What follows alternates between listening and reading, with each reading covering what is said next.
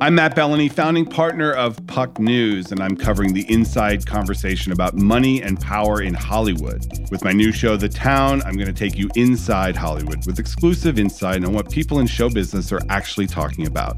Multiple times a week, I'll talk to some of the smartest people I know journalists, insiders, all of whom can break down the hottest topics in entertainment to tell you what's really going on. Listen now. This episode is brought to you by State Farm. There's no better feeling than a personal win, and the State Farm Personal Price Plan can help you do just that. Talk to a State Farm agent today to learn how you can bundle and save with the Personal Price Plan. Like a good neighbor, State Farm is there. Prices are based on rating plans that vary by state. Coverage options are selected by the customer. Availability, amount of discounts and savings, and eligibility vary by state. This episode is brought to you by Twizzlers. We didn't have a ton of candy at the movies when I was growing up. Obviously, we had popcorn, then we had some of the basics, but I remember instantly gravitating toward the Twizzlers. And then ever since then, you know, you grow up, then you have kids. Guess what kids love? Twizzlers. No matter what the situation, Twizzlers is the perfect candy to relieve your boredom. While other candy can be too sweet and overpowering, Twizzlers is the perfect level of sweetness and comes in the perfect chewy twist that everyone knows and loves. So get your hands on some Twizzlers today. The Rewatchables is brought to you by the Ringer Podcast Network, where you can find the big picture with Sean Fennessy. Yes, that's right. Movies in trouble. Um, That's the the, word in the street. Flash is in trouble. People not going to the theaters like we thought. Yeah, for some, but movies not for in others. trouble. What's up with movies? Don't aggregate this. Chris Ryan is here. yeah. You might hear him on the watch from time to time. No tr- no problems on the small screen. Are you on the watch regularly or what's the deal? You just Yeah. pop on? Uh, like it's a seasonal thing. You Know? Yeah. My name what do is you? Wait, there are still shows on after Succession. They're no, still, I know. They're It's, airing it's just shows. me talking by myself about the idol. No, wait, Wesley Morris is in on the idol too. There's gonna be there's three idol of us. gang grows. There's three of us. My name is Bill Simmons. We're about to do Indiana Jones. The third one, The Last Crusade is next. On Wednesday, May 24th, Paramount Pictures invites you to have the adventure of your life. Dad! Fox! Ah, Dad! Fox! Keeping up with the Joneses. Are you crazy? Don't go between them! Go between them? Are you crazy? Harrison Ford. Sean Connery. You call this archaeology? Indiana Jones and the Last Crusade. Rated PG 13. Starts Wednesday, May 24th at theaters everywhere.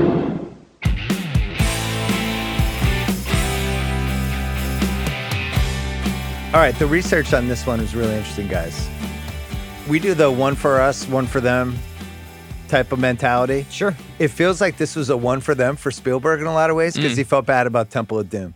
So I wanted to start there with the Spielberg piece of this movie. okay. because it seemed like he did like a handshake deal with George Lucas in the 70s. God only knows where they were. We'll, we'll make three of these. We'll do Raiders. We'll do two more. Make a ton of money. It'll go great. And then Temple of Doom. What's your relationship with that movie, Chris? I you know it's Spielberg and it's got some great sequences, but I don't. I, I I know that has experienced a critical revival at various points. I don't love it. It was pretty annihilated in the 80s Yeah. from a disappointment standpoint and then kind of circled back with a no, no, actually it was good. And now it's kind of veered back the other way. I don't know where it stand. Where's it stand now? Sean? I think it's not held in super high esteem relative to one and three. Um, I think it's also one of the meanest Spielberg movies, which is an uncommon energy for the, his style of filmmaking. And I think that's what bothered him. Yeah. So he decided to go back. So there's this awesome Premiere Magazine piece in 1989, which is about as candid as I've seen Spielberg. I'm going to read you guys some good quotes. Mm, I didn't haven't- mail this to you ahead of time because I didn't didn't read want to that. step on the pod. He said in that piece, I wasn't happy with the second film at all. It was too dark, too subterranean, and much too horrific. I thought it outpoltered Poltergeist. There's not an ounce of my own personal feeling in Temple of Doom. So he was really upset about it. So it, it felt like uh, he really wanted to. Um, he ba- he said to apologize for the second. Lighten one. the mood. I didn't feel like it was it was that. I mean, a guy dark. gets his heart pulled out. Yeah, but that was like the coolest scene in the movie when I was a teenager. I was Yeah. like, oh my god, It was That heart scene authentically was amazing. scary. Yeah. I think um, it's even more so now. I think he has an even more fraught relationship to the movie too, where he feels like it's considered culturally insensitive, and he looks back on it as kind of a mistake. But it's an effective movie. This movie is definitely a let's wipe the slate clean and go back to what worked the first time. there's a sense, and you can really feel it in this piece, but just in general, you can look at his filmography that this is kind of the end of li- the line for him in the 80s and whatever era of filmmaking this was from him. Premier even said The Last Crusade is the last surefire hit from his quiver of blockbusters. It caps off a decade during which the boy who would be king of Hollywood established himself as the most powerful movie maker in history and this is kind of the exclamation point on whatever that era was. What we don't realize in 1989 is we're heading into this totally fascinating. Yeah, it's gonna have Next two or stage of three more Spielberg. errors. Yeah, It's almost like an athlete, right? Right, right. It's like, oh, is this it? Oh, actually, it's not it. There's five more superstar years coming. I didn't know any of this in 1989. How old were you when this movie came out, Chris? twelve. Yeah. So Yeah, it was just like, cool, Indiana Jones is back. Yeah. Oh, Sean Connery's his dad. That's all I knew. We are like, we're in. What day? We're going. It's also, I mean, for as much as he's probably trying to right the ship for Temple of Doom or make up for certain things in Temple of Doom, I think for Spielberg, he had been coming out of this like I want to be taken seriously era or phase where Yeah. he's doing Color Purple and Empire of the Sun, pretty heavy movies in a lot of ways, and I think he wanted to make something that was like a pleasure. And to me, this is like I think Raiders is far and away the best Indiana Jones movies. Yeah. But in a lot of ways, Last Crusade is my favorite or m- like the most pleasurable one. It's the most fun to watch. I think it's it's got the most humor. It's got the most heart. You know, and it, it, I re- I really I really enjoy this one. I feel like it indicates where he's going in terms of the big tent action filmmaking too. Like Raiders of the Lost Ark has the truck chase scene and it has a couple of really Mm. good, you know, the big boulder, but the action in this movie is much bigger, louder, fire, explosions, the tank. There's so much going on here that is leading towards, you know, War of the Worlds and Minority Report and Catch Me If You Can and these big Mhm. top visual movies that he's going to do in the future. There's a little what do I do now with Spielberg after E.T. Like he forms that Amblin, his first production company in the mid 80s. Then he does that the Raiders sequel. People don't like it as much. He does uh Color Purple in 85 and Empire of the Sun in 87, which were his like two serious movies, but they didn't really feel totally Spielbergy. And they produces there was- Goonies, right? Yeah, and he's he's they're making a bunch of stuff with the company. He's involved in these different movies, but you can see like in some of the writing from back then, like he has a quote in this premiere piece where he said, um, I have the right to change my mind five years from now, but that fearlessness toward material interests me. Would I be able to throw myself into something that's not easily recognizable as a Spielberg Spielberg film? Could I have made Raging Bull the way Marty made Raging Bull? Probably not. But would I attempt to make Raging Bull two years ago? I would have said no. Today I would say yes, I would. That's the difference. So it's almost like the he's mentally at the end of the line with like, I'm tired of being the popcorn guy. Yeah. guy. What else can I do? But yet this is one of the best popcorn movies of the 80s. Well, so I don't want to step on half-ass internet research, but if we're talking about Spielberg, I think we should mention, and we've talked about this whenever Spielberg, we've done Spielberg rewatchables, is that like he's got his, he's getting his beak wet with a lot of different projects in Hollywood. Like he t- he's maybe holding a script, he's thinking about doing this, he's think he moves this one on to Scorsese, he moves this one on to whoever, and at the time of Last Crusade, he was working on both Rain Man and Big Yeah. he was at least like thinking about them. And tho- that's an amazing sliding doors moment for him to think about like what would have happened if he had been like, what I'm going to do is pivot to like more adult dramas or working in the, in like a completely different vein.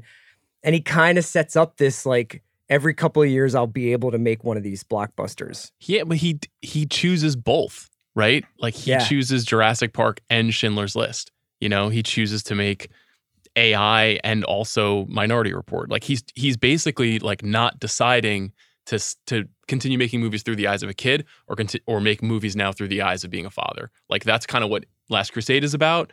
And that's what this pivot in his career is about going forward. Because everything that happens in the 80s and the 70s feels like a young guy or a teenager putting his dreams on screen, you know, working Yeah. through his emotional details, like figuring out, you know, all of the the, the dreams he had as a 12 year old when he's playing with figurines and filming them with an eight millimeter camera. And then as he gets older, like, you know, he makes Amistad and he makes Munich and he makes all these really serious historical dramas, but he still wants to have fun. And so he never really makes that pivotal decision. And it's funny that like Big and Rain Man, Big is literally about a kid wanting to grow up and be a man. Yeah. And Rain Man is about an older brother teaching a younger brother how to grow up despite the differences between them. So it's that's like such an awesome pivot point in his Yeah. life. I was watching a behind the scenes of this movie, and uh, when they're shooting the the boat rotor scene where the where he's got the he's got Kazim and he's about to run him into the to the engine of the boat, and uh, they cut, and Spielberg's like, Ugh, nobody likes working on the water, and I was cracking up because it's like everybody laughs and every, it's obviously a Jaws joke, but it's also like he's he's being serious and he's not quite Steven Spielberg the way we think of him yet. Like he's still a guy Right. who's like 10, 15 years into his career and he's just joking around about like about a water scene in, in an indie movie. It's it was really funny. He says, so I didn't realize this until I read this piece, but he said he worked for five months on Rain Man. Mhm. And uh, he said in this premiere piece, I was very upset not to have been able to Rain Man because I wanted to work with Dustin Hoffman ever since I saw The Graduate, blah, blah, blah. But then it says Spielberg says, although he respects Barry Levinson's movie, quote, I find it to be emotionally very distancing. I think I certainly would have pulled tears out of a rather dry movie. It's like a kind of a borderline shots fired. Interesting, though. I Like, also he was don't kinda really mad about agree it. with that. I feel Yeah, like I it thought is Rain Man is emotional. Yeah, and he yeah. put when they touch the heads, I think that's about as Yeah. emotional as it gets. So he talks a lot about how he started doing Amblin and he they produced Gremlins, they did Back to the Future, they do Frame Roger Rabbit, The Money Pit, and amazing stories. And he said it was the reason he only did two movies in five years. Quote, I was just sitting around making decisions about what films I would let my friends direct hmm you look back at the at the IMDb because '93 is like one of the great years of all time. He's Schindler's List and Jurassic in the same year, but from basically ET on, it's a little rockier than I remembered. Even though a lot of those movies did well or made a ton of money, but this is probably the best movie he made, the one we're doing now, like the most critically acclaimed. Everybody liked it, made a ton of money, but like. In this piece, he's talking his next movie is going to be Richard Dreyfuss and Holly Hunter It's always, Always. Always. Yeah. and he's like, "This is it. This is the one." It's like, I that one kind of came away. Not a horrible movie, but maybe his least successful movie in all ways. and Like, then he does Hook in '91, and that bombs. Yeah, yeah. And then there's the reset, and then he goes on one of the Hook great is runs. I mean, I would almost do Hook rewatchables just for the the journalism around Hook oh my and like god, the making of it and stuff. all the weird shit that was Yeah. going on in the set. Julia's like, what was she like, 90 pounds when she Yeah. made that movie? Yeah. She's Yeah. like in the celebrity. but w- Crossfire but, at that but point. one of the reasons why I think is because he's producing Back to the Future and Who Framed Roger Rabbit and the Joe Dante movies from that time. I mean, he is putting his hands on Hollywood in such a profound way. Poltergeist, like these movies that just w- will never die, that are like forever movies. And even though he isn't writing or directing them, they probably don't happen without him. Yeah. And there's Yeah. also like his fingerprints are on them. You know, like it's totally tone, filmmaking style, Yeah. helping the directors make their movies less insane. He's Going know. through a pretty crazy divorce during this stretch too. Amy, Amy Irving. Irving out, traded for uh, Kate Capshaw and some draft picks. some swaps. Yeah. Sorry, I'm in NBA draft mode. One more quote from this piece. I just want Sean's reaction. Oh, both of your reaction, but I just think Sean will be like, this this will make you palpitate.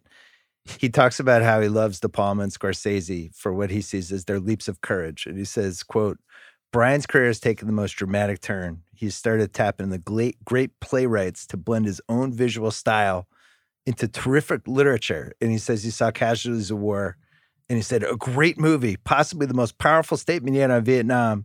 And Marty's taking great risks. And then he says, everybody's taking risks but me. hmm So he really he felt this way in 1989, and he was already like, "This was the best 15 year run probably any director had had." He talks about this when you get closer to Schindler's List about his kind of fear and interest in telling a story like this and his sense of being not quite ready. We talked about a little bit of Saving Private Ryan too, where he felt like he had a war epic in him and he had such admiration for the greatest generation and there was like a filmmaking style. I mean, there's a little bit of De Palma actually in Saving Private Ryan when you look back on it too, the sort of like severity, the visceral approach.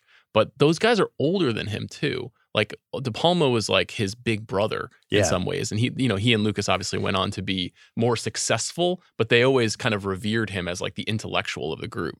So it makes sense. I mean, and uh, you could see how he would be intimidated by those guys, even just in terms of their thematic interests. It's like Scorsese's interested in like the empty core of masculinity and De Palma is like a deviant. Yeah. And Spielberg's like, "What? My parents got divorced."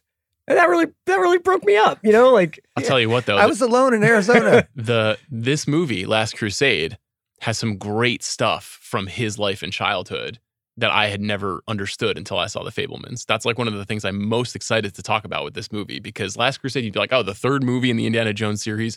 This is just like a throwaway blockbuster." No, it's like a core text for Steven Spielberg, which is so interesting Yeah. that he's able to do that over and over again. Is put all his stuff, his psychological feelings, his ideas about manhood into these movies that otherwise as you say are just great popcorn movies. you don't think CR does that with the watch? I, I honestly do. It's one of the reasons I revere him as my elder. Do you want to talk about that stuff now or when we get to it in the Yeah, movie? I think it's like I had just I hadn't really thought about this. I probably hadn't seen Last Crusade in five or ten years. The Fablemans came out at the end of last year. There's a critical moment at the beginning of that movie where we see a young Steven Spielberg see the greatest show on earth, the movie from the 1950s, the one best picture on the big screen. And that's the movie that changed his mind, that changed his ideas of who he wanted to be, how he wanted to spend his life.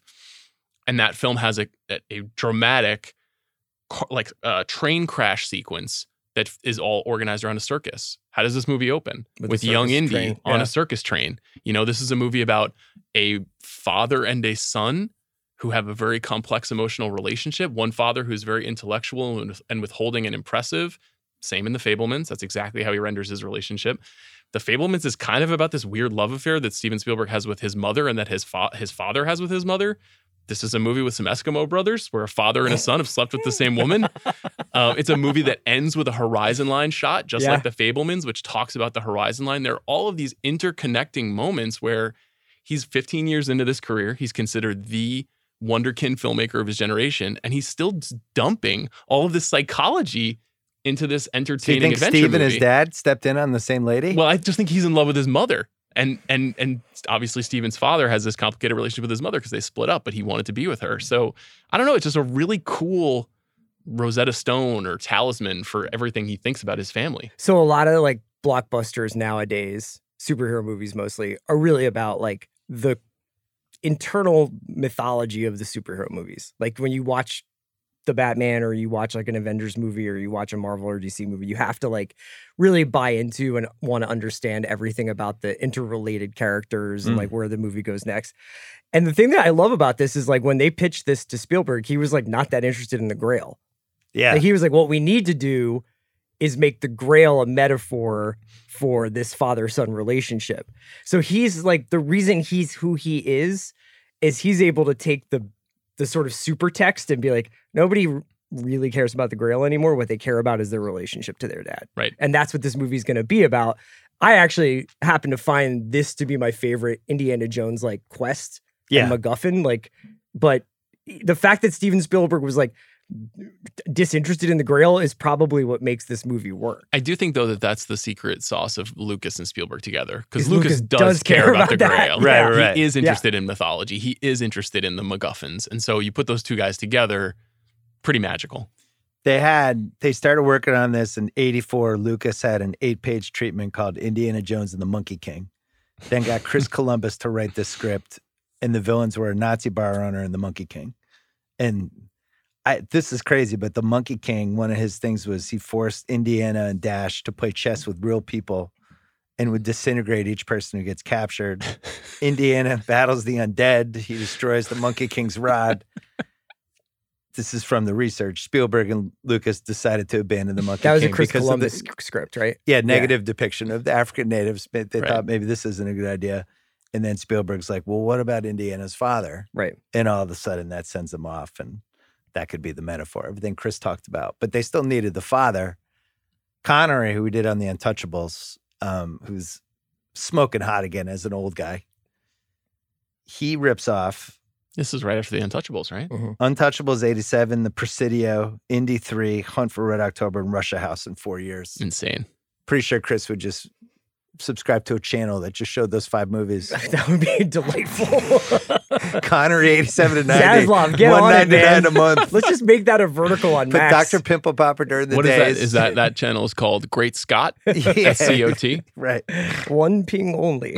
So he's the I mean, just adding him at that point in his career to this movie is the secret sauce of this movie. Every scene. Yeah. My biggest criticism of this movie is like I kind of wish there was like 10 more minutes of just the two of them. I agree. Yeah, like a, how about like just The- having the- coffee in the Venice blimp- again or anything? the blimp coffee that, or the, the the drink they have on the blimp is like uh, that. That could have been a You Yeah, wish how that about a scene could've dinner gone scene? on. Yeah, I agree. like a somber moment, maybe take out, I don't know, something from the first 25 minutes. They have great chemistry. They obviously respect each other as actors because they really they're great together. the two Yeah. of And them. believable as a father and son, which I think is sometimes they miss that one when they put the two famous actors where it's like, here's Harrison Ford's dad, Jack Nicholson. It's like, nah, I don't see that one. So they think it's like they present this to Connery, and they're like, "Here's the script. It's a layup. You're like, this movie was um, somewhat inspired by James Bond. James Bond's gonna play his dad. This is great." And Connery's like, I think in the original version of the movie, it's like a much older, more crotchety, like closest closer to Marcus Brody yeah. than he is what he is. And Connery's like, "No, I will be a stud who roams Europe looking for the Grail." like, they're like, I'm not "All doing right, that." Sean, whatever you say, man, just sign on the dotted line. he does do the I have notes thing, which he's famous for. He's Yeah. famous for signing on to movies and being like, okay, here's what I think this character is. Yeah. Here are and my- then, here are then my here's how thoughts. you rewrite it, which, you know, a lot of great movie stars do that, but he had a unique power to get what he wanted. So between this and Untouchables and Hunt for Red October, I would say those are three of the biggest movies of the late 80s. Yeah. Probably in the top 10. Yeah. Um, and This was- he's this was the essential biggest all movie of three. 89, yeah. And then he moves into the 90s and kind of becomes older Sean Connery. Yeah. But uh, he really needed this to, to put a bow in the Sean Connery experience. Harrison Ford, who basically has two superstar primes. He Mhm. has that kind of all the way through Blade Runner and Witness and that version. Then he gets a little older. Now we're like dealing with late 40s Harrison Ford. And from 88 to 94, Working Girl, Indy 3, Presumed Innocent, which was a giant movie. Yeah. Regarding Henry, which is a hilariously uh, bizarre movie. Not a great movie that yeah, I love. not a great Yeah. movie, but it's when it's on, you're like, wow, I can't believe they Always made get this stuck in it. Yeah. there's this whole stretch of regarding Henry Awakenings, all these weird movies they made Yeah. where stars were. What if an compromised asshole in some became way. nice? Yeah. Yeah. It is truly. It's Rain Man regarding Henry and Awakenings is all like explosive performers who have been completely neutered Yeah. Yeah. because of something going on psychologically with them. Patriot Games in '92, The Fugitive in '93, and Clear and Present Danger in '94. I mean, he's just. This is where if. I mean, we got in a huge argument with Hanks versus I, Cruz. I'm I'm I'm saying like, are we sure that this isn't the guy? he might be. These It depends how much credit you want to give you, him for you Star said Wars. forever movies. There, there's a there's a I handful know. here, man. Before, If you're saying like top eight most eternal movies, he probably wins. before we started this, I was at home with my wife and we were watching The Mosquito Coast. And I was like, this is maybe the best actor of the 1980s. Yeah. Like, he could Yeah. do anything. And even those movies that were saying, like, The Mosquito Coast regarding Henry, movies that are kind of forgotten, it's incredibly watchable. There's a- incredibly Witness watchable. Two is another Same one thing. where that. Yeah, I'm with you. He kind of is Hanks before Hanks. Yeah. it- there's a in that same behind the scenes thing there's a shot of him on the boat going to this to the shoot for the for that for that propeller scene and he's got his fucking hair slicked back and he's wearing shades and i was like this may be like the coolest anyone has ever looked ever you know he's like on a boat in venice just like cruising i was like this guy was a- absolutely throwing like 101 at this point in his life One of the fun things about this movie, too, is that it's almost like shows you how he becomes not just Indiana Jones, but Harrison Ford, you know, like Mm. the scar and all that stuff that I'm sure we'll get into, which I Yeah. really like, too. Hmm. Yeah. It's like kind of the making of, of an icon throughout the movie. As for the A plus listers, he just grabs a lot of things that made the other A plus listers, like Costner and him, the two guys you just wouldn't leave alone with your wife or girlfriend for two hours Yeah. ever. Um, but would also love to like have three beers with yeah, but Yeah. you would also like that guy would be fun to go to a ball game with or Yeah. just hang out with. Um, kind of the hero that a little bit improbable that they're a hero, but it's believable when they can fight the bad guy. Yeah. But you wouldn't call him like a jacked. It He's not never John seems Wick. unrealistic. Yeah. He's very credible as a professor and very credible as a guy jumping on a tank, which is hard to pull off. and you think of all these different movies he was in. I mean, The Fugitive is one of the best action movies of all time. That's a movie a lot of people could have been in, but I still feel like if I if I can grab anyone from any point in their careers, I still think he's the best choice. Yeah. Same Like, same thing. Hanks in The Fugitive doesn't work quite as well. Cruise, it just it, the Cruise stuff overpowers it. Costner maybe. That there's a couple overlap movies with him and Costner. Like Cruz, uh, the, uh, Harrison definitely could have been in No Way Out. He could play the Russian. Mhm, Yeah. mhm. Um, and I think Costner could have been in a couple of the the Ford movies. I think Costner could have been Indiana Jones if he was born ten years Yeah. earlier. Yes. So Yeah. they're they're probably the most on each other's corner.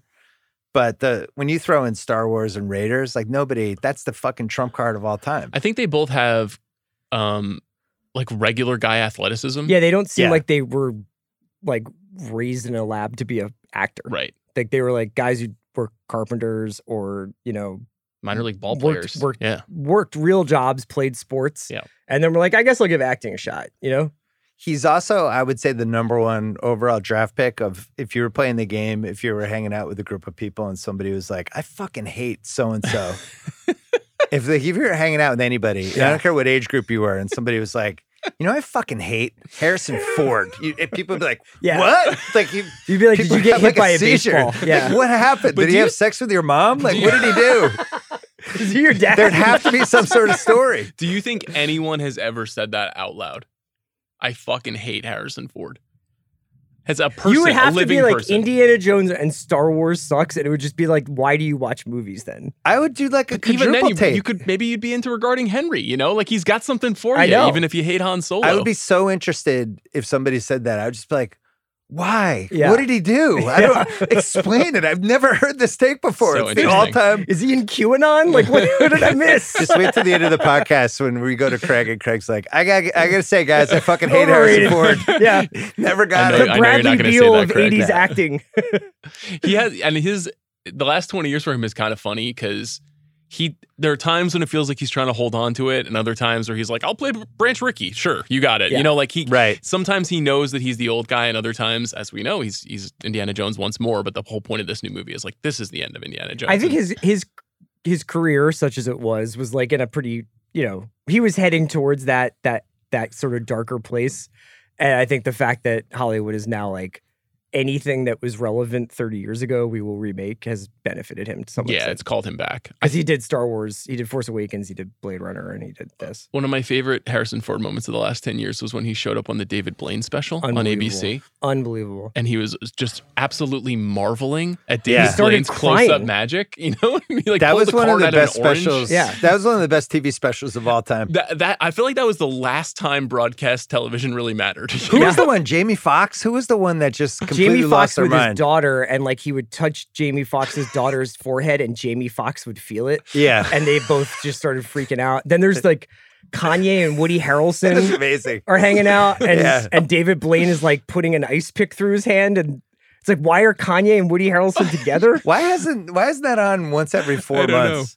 Um, all right, let's take a break and then uh, want to hit a couple more things of this movie. This episode is supported by State Farm. Think about your first reaction after you have an accident. What do you do? You scream, oh no, or man, oh, why did this happen? On the flip side, let's say you buy a new car or you lease a new car, get in there and it smells great and you're like, man, this is awesome. But just remember, really, the only words you need to remember are like a good neighbor. State Farm is there. They've got options to fit your unique insurance needs, meaning you can talk to your agent to choose the coverage you need have coverage options to protect the things you value most, file claim right on the State Farm mobile app, and even reach a real person when you need to talk to somebody. Like a good neighbor, State Farm is there. This episode is brought to you by Mint Mobile. Spring comes with a lot of chores because, you know, spring cleaning. One thing you can clean up right away your phone bill. Just switch to Mint Mobile. They have unlimited talk, text, data plans for $15 a month when you buy a three month plan. $15 a month. That's like you can subscribe to two movie channels for that. I mean, what a great deal. Also, super easy to switch plans. Everyone gets so intimidated by, oh my God, I don't know if I should switch my plan. It's not that hard. To get this new customer offer, go to mintmobile.com slash rewatch. That's us. That's mintmobile.com slash rewatch. $45 upfront payment required, equivalent to $15 a month for a first three month plan only. Speeds slower above 40 gigabytes on unlimited plan. Additional taxes, fees, and restrictions apply. See Mint Mobile for details. Okay, so I just wanted to put this in the context of 1989, which is a time when we felt like movies were going the wrong way. Spielberg even says that in this premiere premiere magazine. I know piece. that I did when I was 12. I was In 12, walking you up- were like, cool. Walking up to my Is there popcorn? guys in my class and being like, "How you feeling about the state of film? Can you guys believe driving Miss Daisy? What a piece of crap. Where are you going? Why'd you pick Wait, me come last?" back. he said uh, in premiere, he said about 1988. In my opinion, it has been the worst calendar year for movies in a decade. But I'm not going to sit here and tell you which ones I didn't like because a lot of them were made by my friends. Wait, Spielberg said that? Spielberg said that. Wow, because a that- lot of them oh were my made by God. my friends. He would that's something you just would never hear nowadays. So I look at, I felt this way a little bit in '89 because it just felt like we were heading toward this weird sequel. You know, just kind of ostentatious, big, Mm-hmm. Mhm. loud popcorn over the top. Little did we know. I mean, Well- that is what happened, and it never stopped. I look at the 15 movie, the top 15 from that year, and Indiana Jones and the Last Crusade was second at almost 200 million dollars. Batman was first. We did Batman already. Dead Poet Society was third. We did that one. Lethal Weapon 2. Pretty good movie. Look who's talking. Honey, I Shrunk the Kids. Back to the Future Part 2. Ghostbusters 2. Driving Miss Daisy. Parenthood. When Harry Met Sally, The War of the Roses, The Little Mermaid, Steel Magnolias, and Christmas Vacation. So we have five sequels in there. But we also have some really interesting movies. I mean, you could argue When Harry Met Sally created the modern rom com. I think War of the Roses is awesome. Like we're definitely doing that on the rewatchables at some point. Um, Parenthood is a really fun Ron Howard movie that we've done on this. We've done ten of these movies. I think if you want to see what's really good about this year, you have to go to Best Well, you- Original Screenplay. That's where you have When Harry Met Sally, Sex, Lies, and Videotape, Do the Right Thing, Yes. Crimes and Misdemeanors, Dead Poet Society. Well, that's the funny thing about 89 is there's this whole indie thing starting. Yeah. Nobody sees it yet. And then we move into the next decade and all the stuff Spielberg's talking about, how movies, what's going on. And also, as we've talked about many times, there's this whole culture talking about movies that just start to feel different. So it's an important year, and I actually feel better about it than I think I felt at the time. But I'll just tell you this: when this movie came out, I saw it with Jim Grady. I remember where we saw it. It was uh, it was one of those. I think we were at the the goddamn the White Plains Mall Mhm. on like a the Monday after it came out, we were my buddy Jim Grady, the number one Harrison Ford fan of all time, Yeah. would take a bullet for him. And we were just like, when are we going? What day? I can't believe he's doing it. I can't believe it's Sean Connery. Like, we just couldn't believe it. It was totally satisfying. Oh, I was Just going to a- say, did he was love a- it? Oh, it was just a W. We were like, wow, this is great. And if you do you feel like you've watched this one a lot over the years? Not nearly as many times as Raiders. Okay. Yeah, same. I if you're gonna criticize this movie, it would be that it's a little Raiders karaoke ish. Like you have, oh, here's the scene with the rats, and Yeah. oh, here's the chase scene, and you know they're they're kind of playing the hits. That's why Ebert's review of this. So there was a forty-eight million dollar budget, made four hundred seventy-two point two million dollars, ten times multiple. Not bad. not not awful. It was What- it made 450 million worldwide and was the number one movie around the world that year. won the Oscar for Best Sound Effects Editing, had a couple other nominations. Ebert, three and a half stars. He said when Raiders appeared, it defined a new energy level for adventure movies. It was a delirious breakthrough. I think I agree with that. Delirious breakthrough is nice. Mhm. That would have been a good name for this podcast. I don't think there it was as no catchy. way, for, no way for Spielberg to top himself, and perhaps it is just as well that Last Crusade will indeed be Indy's last film. Raiders now more than ever seems a turning point in the cinema of escapist entertainment, and there was really no way Spielberg could make it new all over again. What he's done is take many of the same elements, apply all of his craft and sense of fun to make them work yet once again, and they do. I think that's fair. Did you guys happen to watch the Siskel and Ebert episode for Raiders of the Lost? I didn't. I wish I, didn't. had. Last Crusade. So What do one you say? banger episode. I watched the whole thing start to finish. Here's all, what was also covered: Miracle Mile, quality film. Oh yeah, the with Anthony, Edwards, movie? Yeah. My guy. Uh, Clint Eastwood's Pink Cadillac and Roadhouse. oh wow! Did they like What Roadhouse? a week. They two thumbs down for Roadhouse. Oh, Uh, that's awful. I think thumbs down, thumbs up for Miracle Mile, two thumbs up for, or two thumbs down for Pink Cadillac. And Siskel gave Last Crusade thumbs down. Wow. And he gave it thumbs down in part because of what you just said, which was that this is a little bit of karaoke. And he's like, sure, is it fun to see Sean Connery? It is fun to see Sean Connery, but we've kind of seen this movie before and I'm bored. Now, Siskel, you know, he would do that from time to time. But uh, in retrospect, that's a bold take. to be- Can you imagine Cisco reviewing Fast 10? Yeah. I mean, he would he would have quit a decade ago. He wouldn't have made it He's like, through the "I'm two out." thousands. His Fuck eyes would have this. Yeah. just fallen out of his skull. Yeah. Yeah, but I mean, those were the stakes in the 80s. Like, even if you made the third sequel to a movie and it felt a little like the first movie, people were like, whoa. Yeah, he felt frustrated by what was happening that you were talking about in the box office. I understand what he's saying, but you, the, these movies were sort of envisioned to be a series. Like they were, they, they Right. were an homage to movies that they would see like on a some weekly Yeah, basis. serials. Yeah. So I think some of that is is kind of in the in the DNA of the movies themselves. Yeah, I agree. I mean, they're they're like Sunday morning cartoons in some ways, and they're yeah, inspired here's what by happens. comic There's a books. and- prelude, and... then there's like the the university, and then there's going to be a chase, and then there's this. One thing I noticed from 89, and this was something we definitely felt because there was a couple movies we didn't mention in the top 15, but this was definitely the sequel. Let's repeat what we were doing before.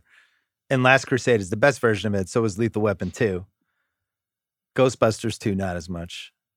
Back to the Future Part 2. Was that the one when he gets the, he's betting on sports? That might have Yes. started me gambling. I'm going to give that a thumbs up. Wait a second. We need we, we need to unpack that. But- well, we'll do it on the part two. No, that might have been that and the Patriots going one Is and it- fifteen in nineteen ninety were the two things that pushed me gambling. But did some did a future Biff. you come to the pre to, Oh to my the God. pre- pre- Did- present past and give you a Did book future with the you results? come and start I talking would about have done- same game been done parlays? so much is that better. how you I would have been doing so achieved much better. all of this success, Bill? Yes. Did you get what is Future the me name was of the like sports almanac podcasting. that Yeah. he give, Yeah. that Biffs gives him? Sports columns.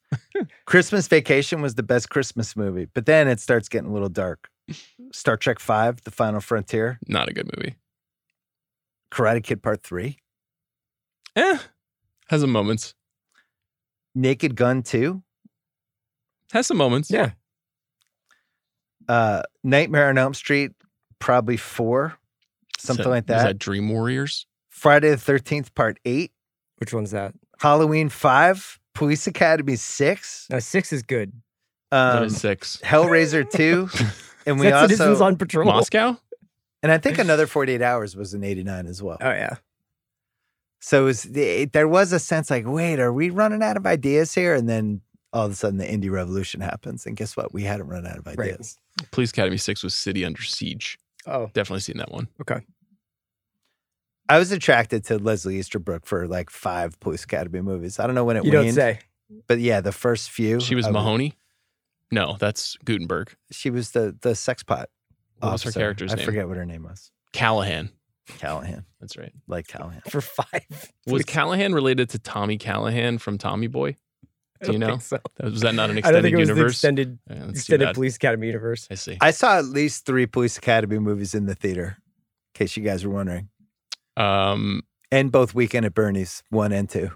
uh, two is abominable. I I don't think I saw any of them, but I watched all of them on repeat throughout my childhood.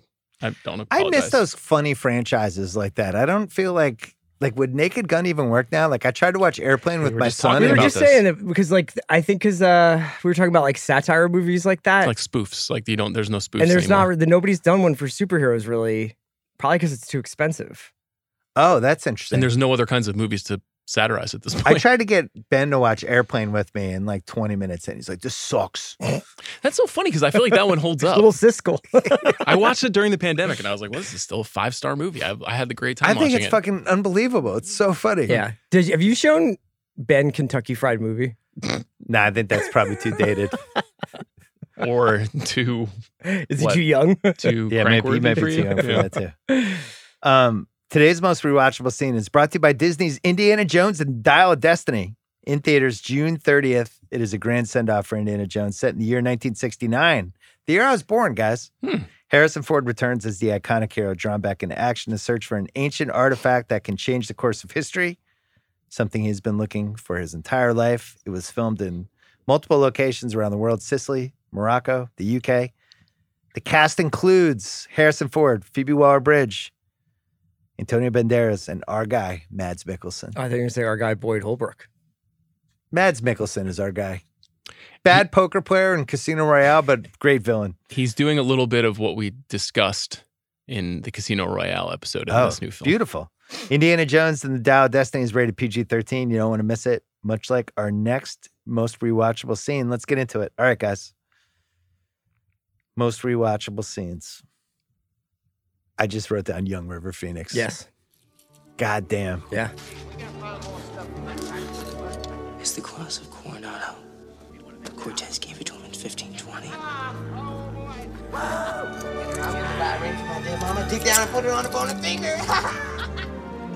That cross is an important artifact. It belongs in a museum. Run back and find the others. Tell him to stir havoc that there are men looting in the caves. Have him bring the sheriff. It's only a snake.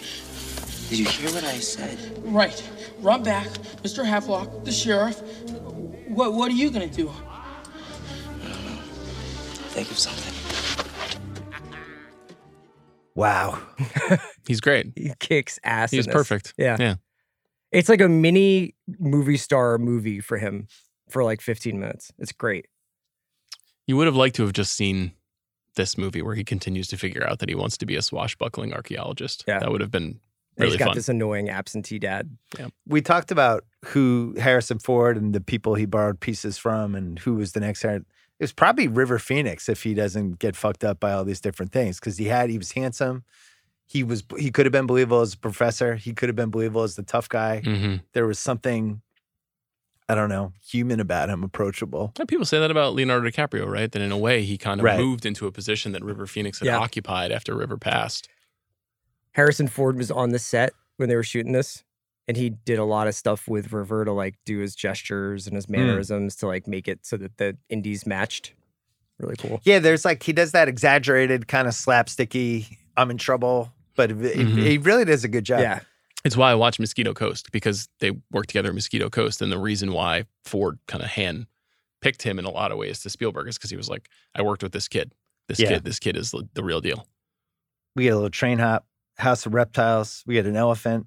We get a lion. We get a magic caboose, Coronado crucifix. It's just a really good. It's about as good as you're gonna open an action Apex movie. Mountain for crucifixes? Probably not, right? Apex Mountain. Probably not. Well, it's, I is is that the top of like you're, you're saying the, the crucifixion of It's- Jesus Christ? No, well, I mean, like for the cross of Coronado, probably Apex Mountain for crosses from Coronado, you know? Okay. But even more so than the power of Christ compels you in The Exorcist. That's a that's a good one. Next one I have is the rat in the snake cave, into the wooden boat chase. finding the brother's tomb in Venice. Yeah, Venice. that whole- Yeah. The shield is the second marker. What's that? It's a rubbing Dad made of the Grail tablet. Just like your father. Giddy is a schoolboy. Wouldn't it be wonderful if he were here now to see this? He never would have made it past the rats. He hates rats. He's scared to death of them. We X marks the They're spot. going through Yeah. all that stuff. Indy finds his dad. Don't Mhm. call me Junior. We immediately set that up. But more importantly, we get the Elsa betrayal. Enough. Put down the gun, Dr. Jones. Put down the gun or the Fräulein dies. But she's one of them. Indy, please. She's a Nazi. What? Trust me. Indy, I will kill her. Huh? Go ahead. No! Don't shoot! Don't worry, he won't. Indy, please do what he says. And don't listen to her. Enough, she dies. Wait. Wait.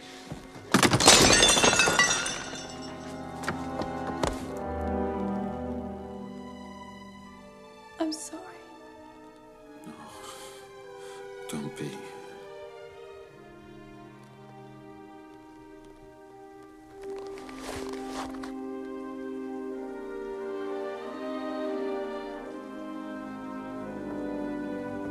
But you should have listened to your father.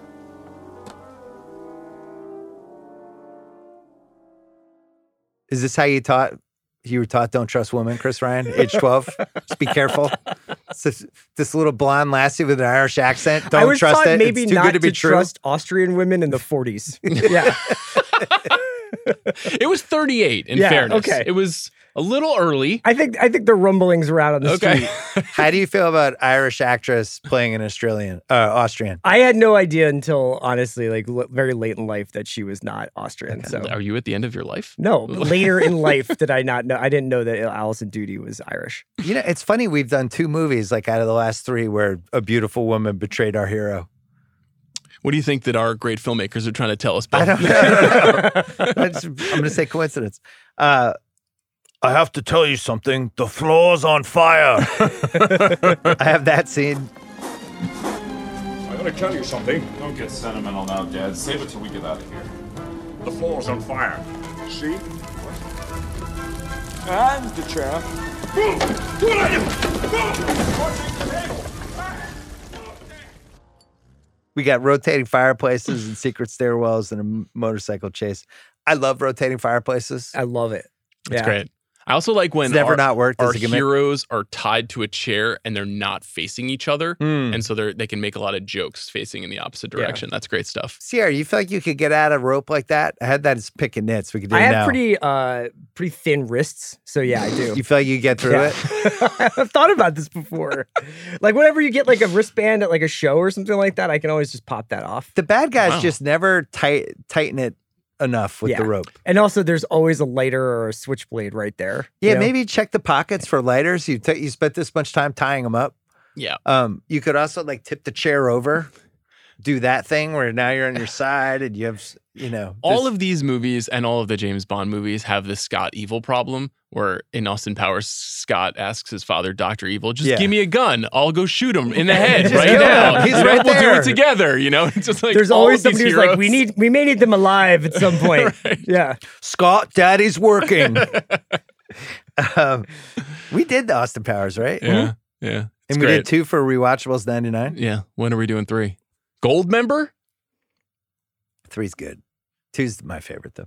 You're more of a love guru guy. that's right. I have a couple more rewatchables. Indy's dad gets kidnapped in the tank. We get a tank fight.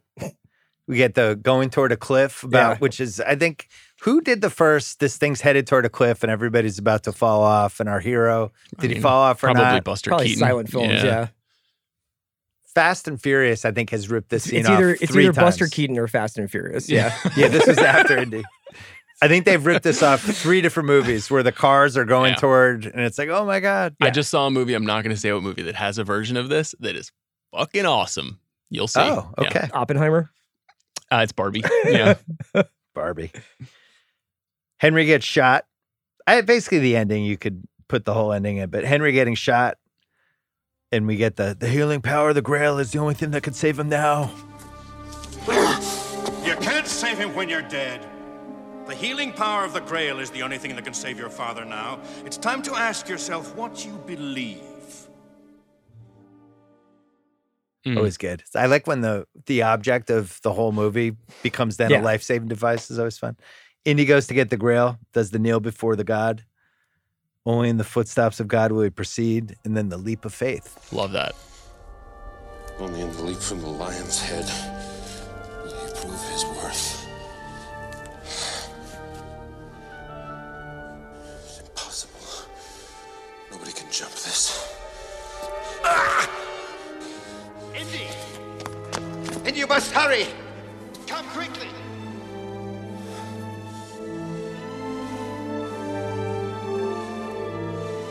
It's a leap of faith. From God. You must believe, boy. You must. Kind of like the process with Sam Hickey. Did you feel like you What were on a part- forced forward. perspective bridge? yeah, what are we? What are we on now? You would leap forward I to think we. Jaleel I think Okafor. like James Harden, we've drank from the wrong cup. No, I think you're trapped in the tomb Right right in the now with the skeleton. knight. Who's the knight in this case? Is it Embiid or is it Maury? it's probably Tobias Harris.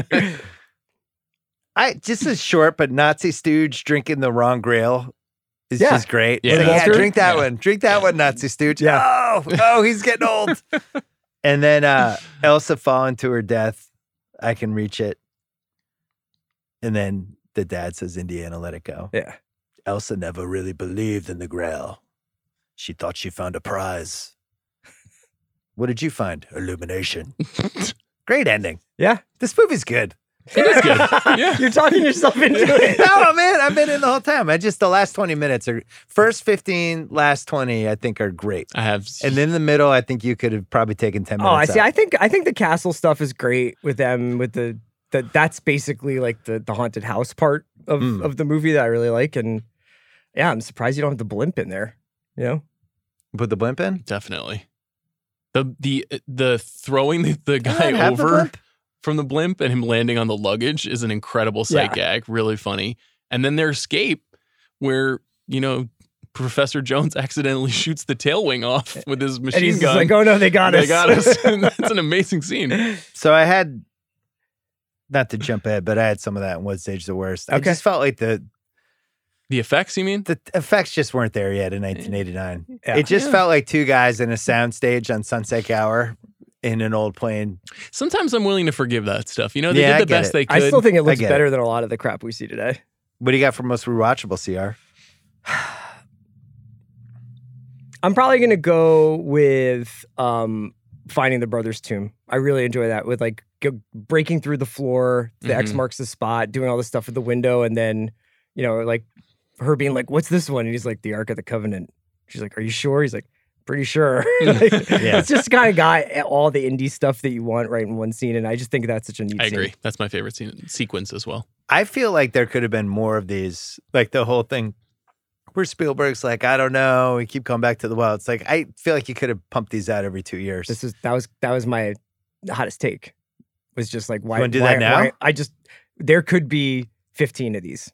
Like I there's like enough ideas of like what if we made him do this or what if he Mhm. was looking for that and I was like I don't know in the long scheme of things like don't you look back and you're like I could have I could have done eight more mo- indie movies yeah, like he could have gone to Egypt and found somebody's tomb. yeah I don't You, there's want, you want to still- come up with some more ideas here? No, nah, that's it. That's all we I got could have right gone to Canada and found the Vancouver Canada, the Grizzlies. Even Indiana first you time Jones, know? the Great Wall of China. Like there could have just been like a bunch of Yeah. there, there's a lot. Just have him do the Seven Wonders. I think that these movies are pretty hard on Harrison Ford's body. Yes. So Well, that 'cause was an he issue. insists on doing all the Yeah. stunts. I have for most rewatchable. I really, I really like the River Phoenix part. Yeah, that's that is really good. Like if I'm flipping channels and that movie's about to start, I'm like, ah, River Phoenix. Yeah. Part. Well, they don't. I- I'm sure you have this in, in part of the research, but I think they actually could have even improved it a little bit more if they just let us know that that was supposed to be Marion's dad. You know, the, the idea that that was supposed to be Abner Ravenwood, is that Marion's last name? yeah. And that he was Indy's real mentor, the father who wasn't, you know, who was there for him. That's why he wears the hat. That's why he's got the bullwhip. That's why he's got all the stuff. And that he went into this life of adventuring archaeology instead of professorial archaeology would have tied the bow a little bit more on that story, but it's fun as it is. I mean, it still really works. But just reading that that was their intent actually got me more excited. Today's most rewatchable scene was brought to you by Disney's Indiana Jones and the Dial of Destiny. Don't miss the final installment of this iconic franchise. Indiana Jones and the Dial of Destiny is rated PG 13 only in theaters June 30th, the day before NBA free agency, when the Knicks get Porzingis back. Indy comes home and Porzingis comes home the next day. Chris Sounds- Stapps Porzingis in the Dial of Destiny. And the, Juli- and the Julius Randle cap figure. It was all foretold in the Yeah. sports almanac that I gave to myself from 20 years in the future. What state's the best? I like the idea of Holy Grail protectors, yeah, the secret order of the cruciform sword. that's Mhm. right. Basically, the next Good idea. Templar, right? That's one where Lucas was like, it's like twelve thirty at night. And they're on their seventh bottle of Pinot Noir. He's like, what about What that? are you? Where are you at on the Grail? You a Uh, I- big Grail guy? Um, thank you for bringing this up. I have a lot of thoughts. I'd like to hear Sean's thoughts. This is, the whole story is just absolute horseshit. oh come And on! Just what are we talking? So this is the cup, the chalice that Jesus Christ, the Savior, he drank uses it at the from Last Supper. at the Last Supper, and because he drank from it, no, and then they catch his blood at the crucifixion. and that would lead to eternal life and youth for whomever drinks from the cup. Uh-huh. You're doing picking nits on Christianity. You're a I- lapsed on- Catholic. On, on the Holy Grail. I mean, not on Christianity. I'm I'm not a practicing Christian. I'm not making any judgments in that respect. The gr- the mythology of the Grail. I say no, no, thank you, sir. it's like honestly probably one of the bedrocks of like Western storytelling is the Grail myth. well, you all you you fools fell for it. I don't know what to say. I had a I big. feel like Molly Querum. What do you think, Perk? yeah. Carry on. I don't like the Holy Grail at all. Um, I don't even know what to say about Sean's blasphemy, but but it- wait, it's okay. So okay, I had this whole phase when I was a kid because the Philadelphia Art Museum has a big collection of crucifixion art and Uh-huh. also uh, medieval armor. Mhm. So I got really into King Arthur. Grail was a big thing for King Arthur. He sent those guys out to look for it. Yeah. And I just got really obsessed with it. What happened to all those guys he sent out? Well, I mean, you know, Dead. some of them They died questing for something that doesn't exist that but doesn't they were grant going powers. through like a like plague years there. Well, like it, they cleaned needed a, to. it cleaned a bullet wound pretty fast. I- that was yes, pretty cool. In the mythology of this film, it works wonderfully. But this is so just does a Sean movie. Connery have eternal life now? I had this later for No, probably. we got- an hour we'll question. talk we'll get about into that. it. Yeah. yeah, Wait, Bill Grail, yay, nay. yeah. I if you- like it. Did you ever have a Okay. King Arthur phase or a Grail phase or anything? I never had a phase, but I like the I like the concept, You- the like, idea. knowing it's there. Yeah. Yeah. To me, it just kind of transformed into the uh, NBA title. Like Larry Jokic O'Brien wins- trophy. yeah, Lo- Jokic wins that. It's similar. He gets superpowers. He from does it. get eternal Get youth. legacy powers. He's remembered at this yeah, age Dirk forever. Nowitzki, 2011, Holy Yeah. Grail. a great Reggie take. Jackson, Thanks. 2023. And also Larry O'Brien also crucified, as I recall. That's, That's true, why yeah. that's why he got the trophy. There was a thing on uh, one of the weird NBA Instagram things that I follow that had the 1976 championship celebration from the Celtics when the NBA trophy was still the Stanley Cup. It looked like the Stanley Cup. Mhm. Uh-huh. And then the next year with the Blazers, when they won, it turned into what the trophy looks like now. And you see this cup and you're like, that's amazing. Why did they get rid of that thing? Hmm. Apparently, it's in the Hall of Fame. Wow. When I'm in charge of the NBA, the cup comes back. The co- We get rid of the Larry. It- it- I don't know the origins of the Stanley Cup. Is it somehow related to Lord Stanley? but like c- Christian Oh, I don't know. I think he's Artifacts? just he just wanted to talk more about the NBA. I don't Yeah. think it was like Trying to this get is some NBA actually. stuff in. the I thought you were Holy going to close the Grail. loop on that. No. No. Okay. All right. But it felt more holy graily, I guess is my Okay, point. It alright. was more like a cup you could drink out of. More what stage the best. Um, we've said this in, when we did Raiders, the Nazis as villains. You just don't get any better for a movie villain. The, it's the peak. And we got the big dog in this one. Yeah. Yes, we do. We do. We You wanna get speak on Connery. him? we get Connery saying Nazis. I hate these guys. Yeah. It's Yeah. great stuff. Indy and the dad both sleeping with Elsa. I know we talked about You that. said but what's age the best? Well, just that they went for it in 1989. it was like fucking ballsy. I'm actually surprised they did that. I appreciated it. Yeah. It's like, wow, Uh. Sam Levinson directed this one. Harrison Ford's 46. Sean Connery, only 12 years older, 58 at the time Yeah. of making this movie. Allison Duty, 21 years old. Man, Yeah, okay. Did lot, that age lot the of best? Larry O'Brien trophies passed between the three of them. Yeah. Yeah. A lot of championships. The quest for the grail is not archaeology, it's a race against evil. If it's captured by the Nazis, the armies of darkness will march all over the face of the earth. Had that in What's Age the Best. Great, great setup for a conflict. We sure about that? The armies of Man, darkness. What's going on with you? I don't. I'm, I, the Grail. Are, are we sure it's good? I don't. know. I'm just not sure. Uh, it's a short scene, but Hitler autographing the diary when you don't know what's going to happen is really, really, really smart. and Yeah. well done. Good moment. What uh, Harrison Ford and Connery being, we covered a lot of the other ones. yeah, I mean, what like else off you got? that, I I love uh, Harrison Ford's fake Scottish accent right before he meets actual Scotsman Sean Connery. Oh, before time. Do you intend to leave us standing on the doorstep all day with drenched? Now Look, I've gone and caught a sniffle. Are you expected? Do not take that tone with me, my good man. Now battle off and tell Baron Brunwell that Lord Clarence MacDonald and his lovely assistant are here to view the tapestries. Tapestries? Dear me, Uh, um, we're here to see the tapestries. Um, and I love uh, when you watch this movie, this stuff, and it's probably the Lucas part.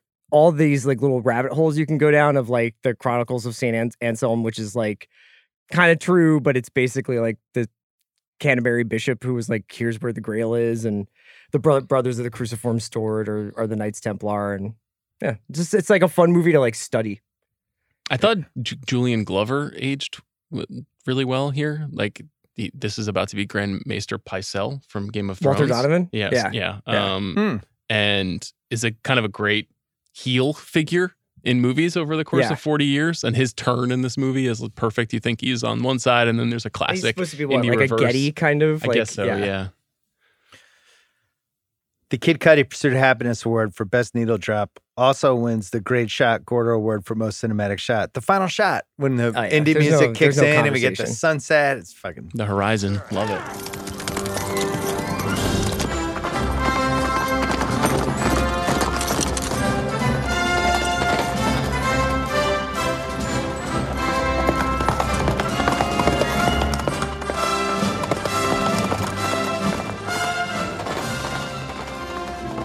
The horizon. You- Love it. You go, Steve. Yeah. Do your thing. Just John why you're Ford one of the stuff. greats. Yep. It's a good one.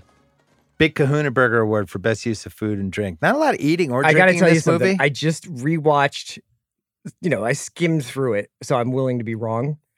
I don't think a single morsel of food is consumed in this film. No. Nobody goes to the bathroom. And eats, they're or in drinks. Venice too. They Yeah. missed out big time. That's why they needed the father son eating scene. I have the grail as the best use of food and drink because it's water Uh, from the cup of grail. Christ. Yeah. Yeah, First time the cup of Christ might have won that one, I think. that's right. First time. First time winner. Yeah. Probably not the last.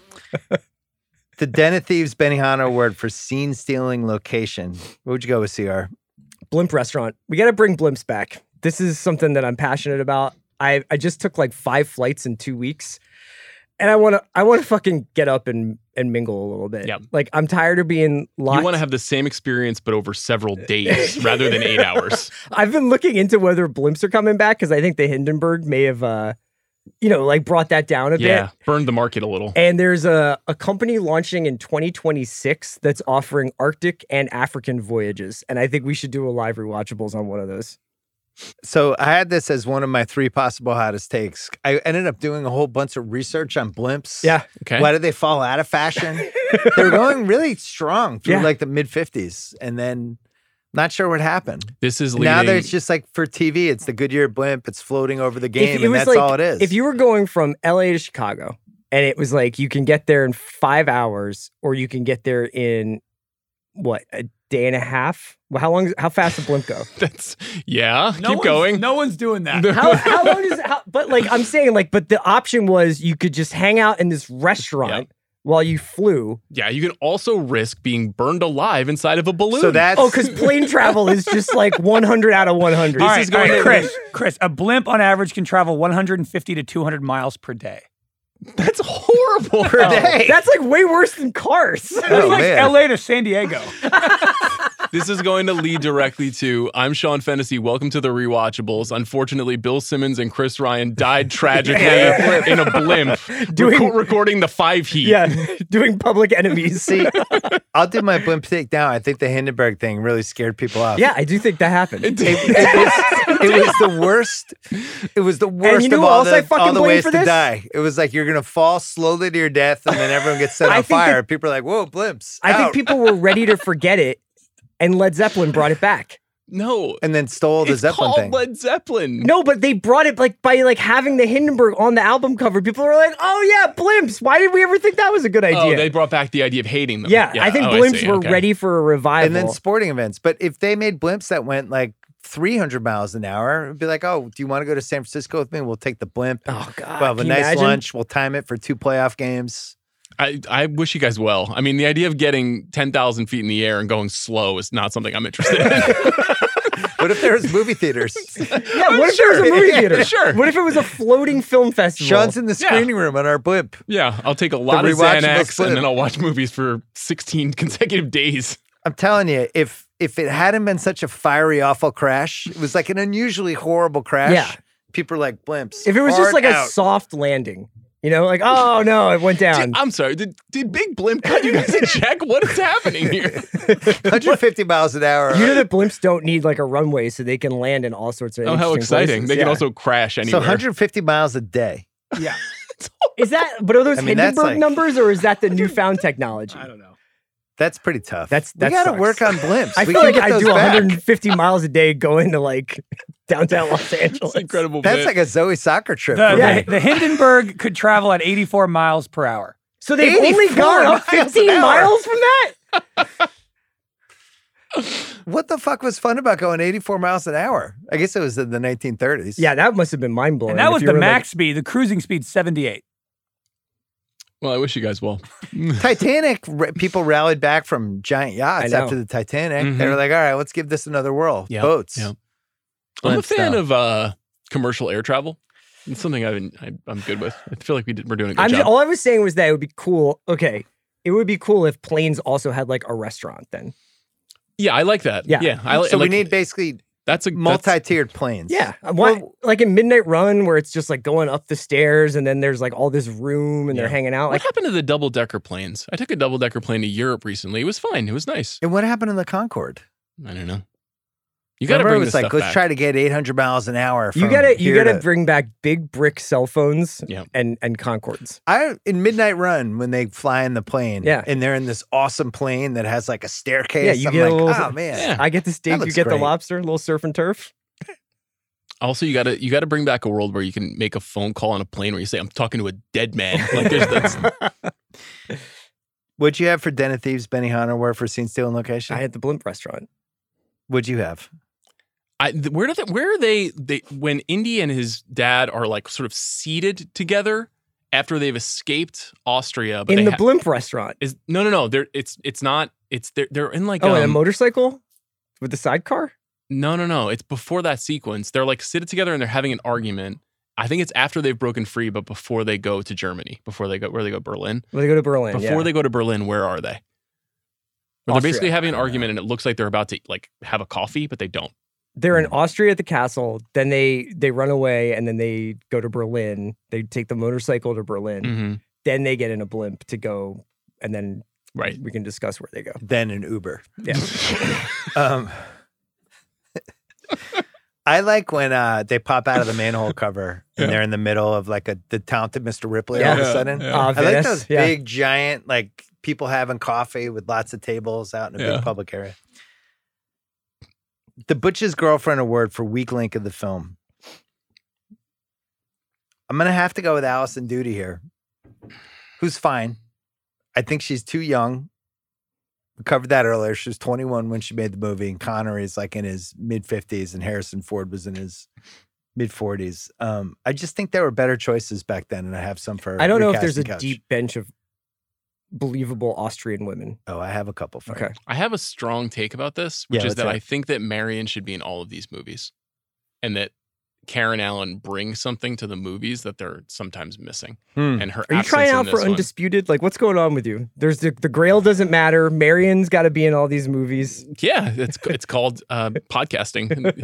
Get some takes going. No, I think she's great, and I think the ones that she's in are elevated by her presence. And uh, there's like a toughness in that character that these other characters don't have. No, no offense to Steven Spielberg's wife, Kay Capshaw, but like that's kind of the weak link of Temple of Doom for me. Um, and this movie too, it's like Alison Duty is just not memorable. She's beautiful. She's not bad as an actress. I think her IMDb spoke for itself the next 35 years. I had a couple recast. I'll do recasting couch now.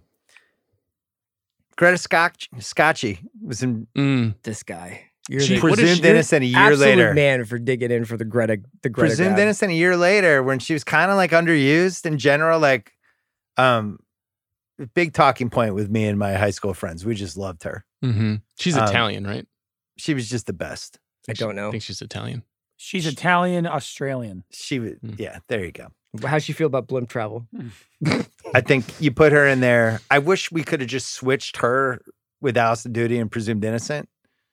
Oh, Just do a ju- movie switch. You want duty and presumed I innocent? just I I think Greta Scotchy was underused and Presumed Innocent. She's barely in it. Wow, I don't think I've ever seen you pull off a one to for one trade that I wor- might made get some sense in a draft picks. movie. Wow, Uh, Sharon Stone is throwing 120 miles an hour in 1989 and was available and This was in a is whole bunch of movies right like this. before Total Recall. She would have had to fake the she accent. was in like King Solomon, which is essentially a yeah, very similar. Total Yeah. Recall a year later, but I think maybe you just make her American and then uh, our queen Michelle Pfeiffer.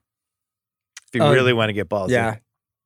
This is Fabulous Baker Boys. Mm, era literally Michelle this year, Pfeiffer. wasn't it? Yeah. This year, yeah. Did she ever make a Harrison Ford movie? She What Lies Beneath? Yeah. Yeah. Good movie. My thing is like if you're gonna get Harrison Ford, you're gonna get Sean Connery. Don't don't go with the veterans minimum as my point guard. So they were up against Go- the second Go apron. get me one more All Star. We have we Yeah. have no second Yeah. apron in the movie. We're We about have- to make five hundred million dollars. Yeah. Go get me Sharon Stone. Go get me Greta Scotchy. Yeah, the Suns can't re-sign campaign for the same reason. You know, Right. we need to bring in who? Dejounte Murray. Yeah. Let's go. Let's go get him. Like even Denholm Elliott is in this, and he's probably Way overqualified. overqualified to be Sure. this kind of dopey part that he's in. They actually changed this character completely to make him more goofy from Yeah. the first film. What's age the worst? Indy tries the Irish accent. Do you have any uh, Scottish. I- Scottish. Do yeah. you, what, what do you got? What do you got for that one? I mean, I think it's supposed to be a joke Okay. A joke on Sean Connery. or uh, just a joke about his inability to like do Scottish accents. Yeah. we basically mentioned everything the 12 years apart the uh, special effects There was a part in the Premiere magazine that was also in the research about um, it was pretty hot sometimes, and Connery was wearing these tweed pants. And anytime his bottom half was out of camera, he would just stroll around the set without pants, and people thought it was hilarious. Yep. And now he would probably be arrested and thrown in jail. It's funny. People don't realize that every time we film one of these, Chris has never worn pants. Chris never wears pants ever. It's, uh, It's like, ah, remember when Sean had no pants on and was doing drinking Scottish, whatever? And, and uh, What a in fun guy. In 1989, it's Uh, hilarious. I know. You're like, oh man, that Connery. yeah. Any other What's Age the Worst for you guys? Um, the flight that they take to get to Venice, three layovers. That's tough. And anytime when they show the map Mm. and all the f- stops that 1930s planes had to make, where you're like, man, this thing just barely made it to Newfoundland. And then it had to stop in like the Azores, and then it had to stop like again in Lisbon. Like, it's tough That was a for your weird, beloved air air travel. weird era for maps and movies where they these movies would be like the top of the line people all over the place, Yeah. the best score.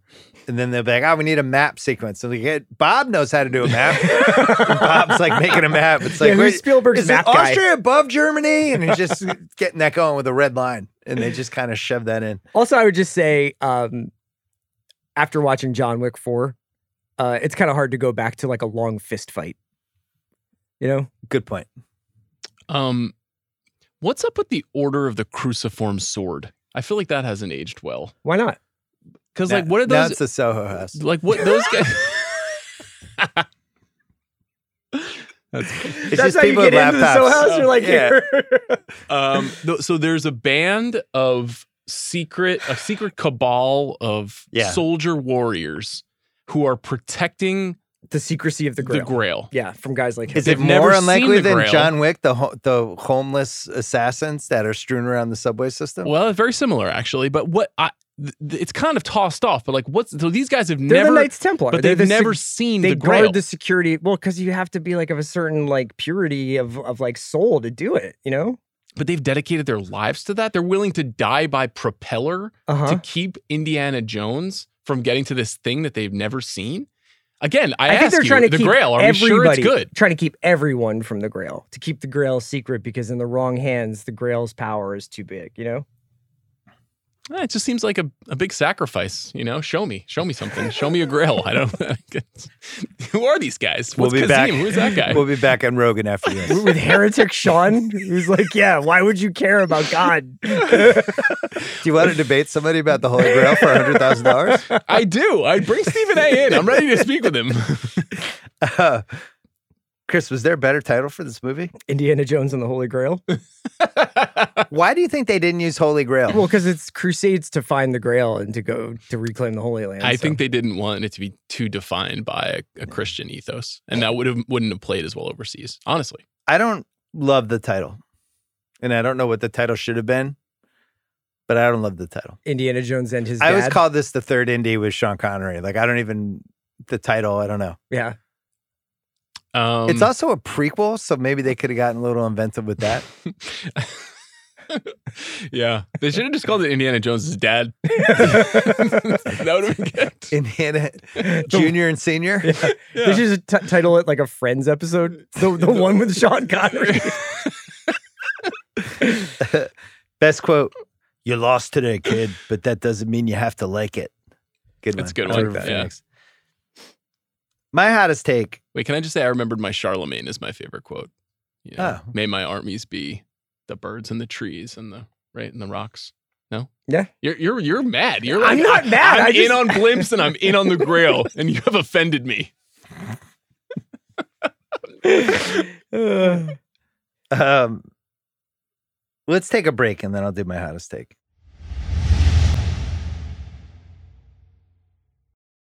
This episode is brought to you by Vital Farms. Vital Farms keeping it bull free.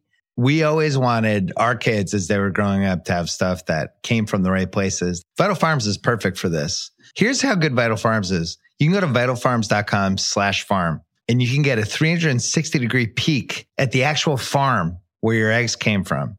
Uh, it's a certified B corporation. They are devoted to improving the lives of people, animals, and the planet through food. Great taste. You could do fried, poached, scrambled. Vital Farms bet You can taste the difference. Food simply tastes better when you know where it came from. Shop the farm that's a certified B corporation and gives their hens the lifestyle they deserve. Vital Farms. Look for the black Vital Farms carton in your grocery store and learn more at vitalfarms.com. Vital Farms, keeping it bullshit free. This episode is brought to you by Sonic. You know what sounds good after a long day? Ice cream. I love ice cream.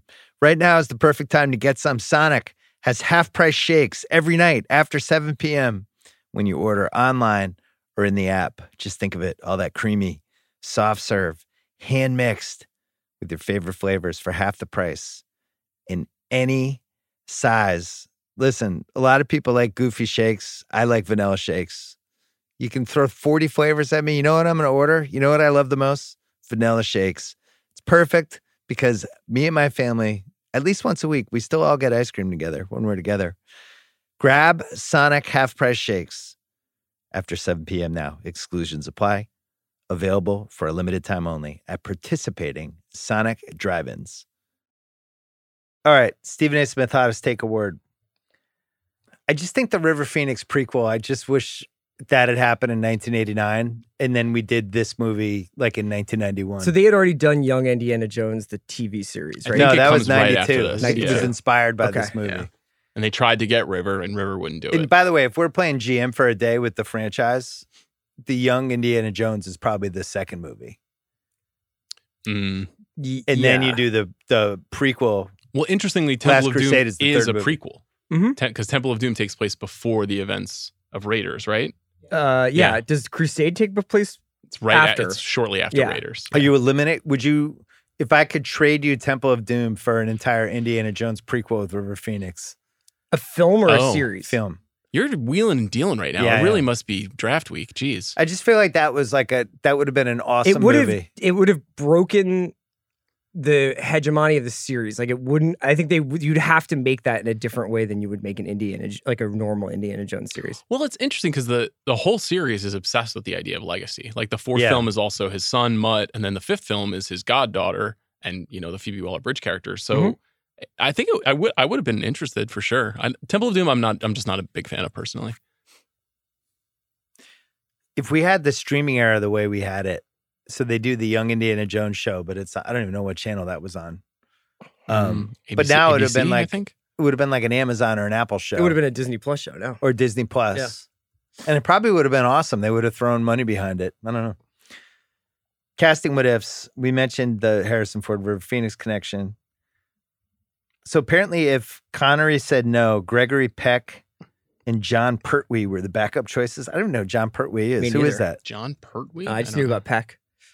And then Amanda Redmond was asked to play the female lead of Elsa, but turned it down because she had a real life fear of rats, much like I think all humans. Mm. But I mean, who's like, you know what I like? Rats.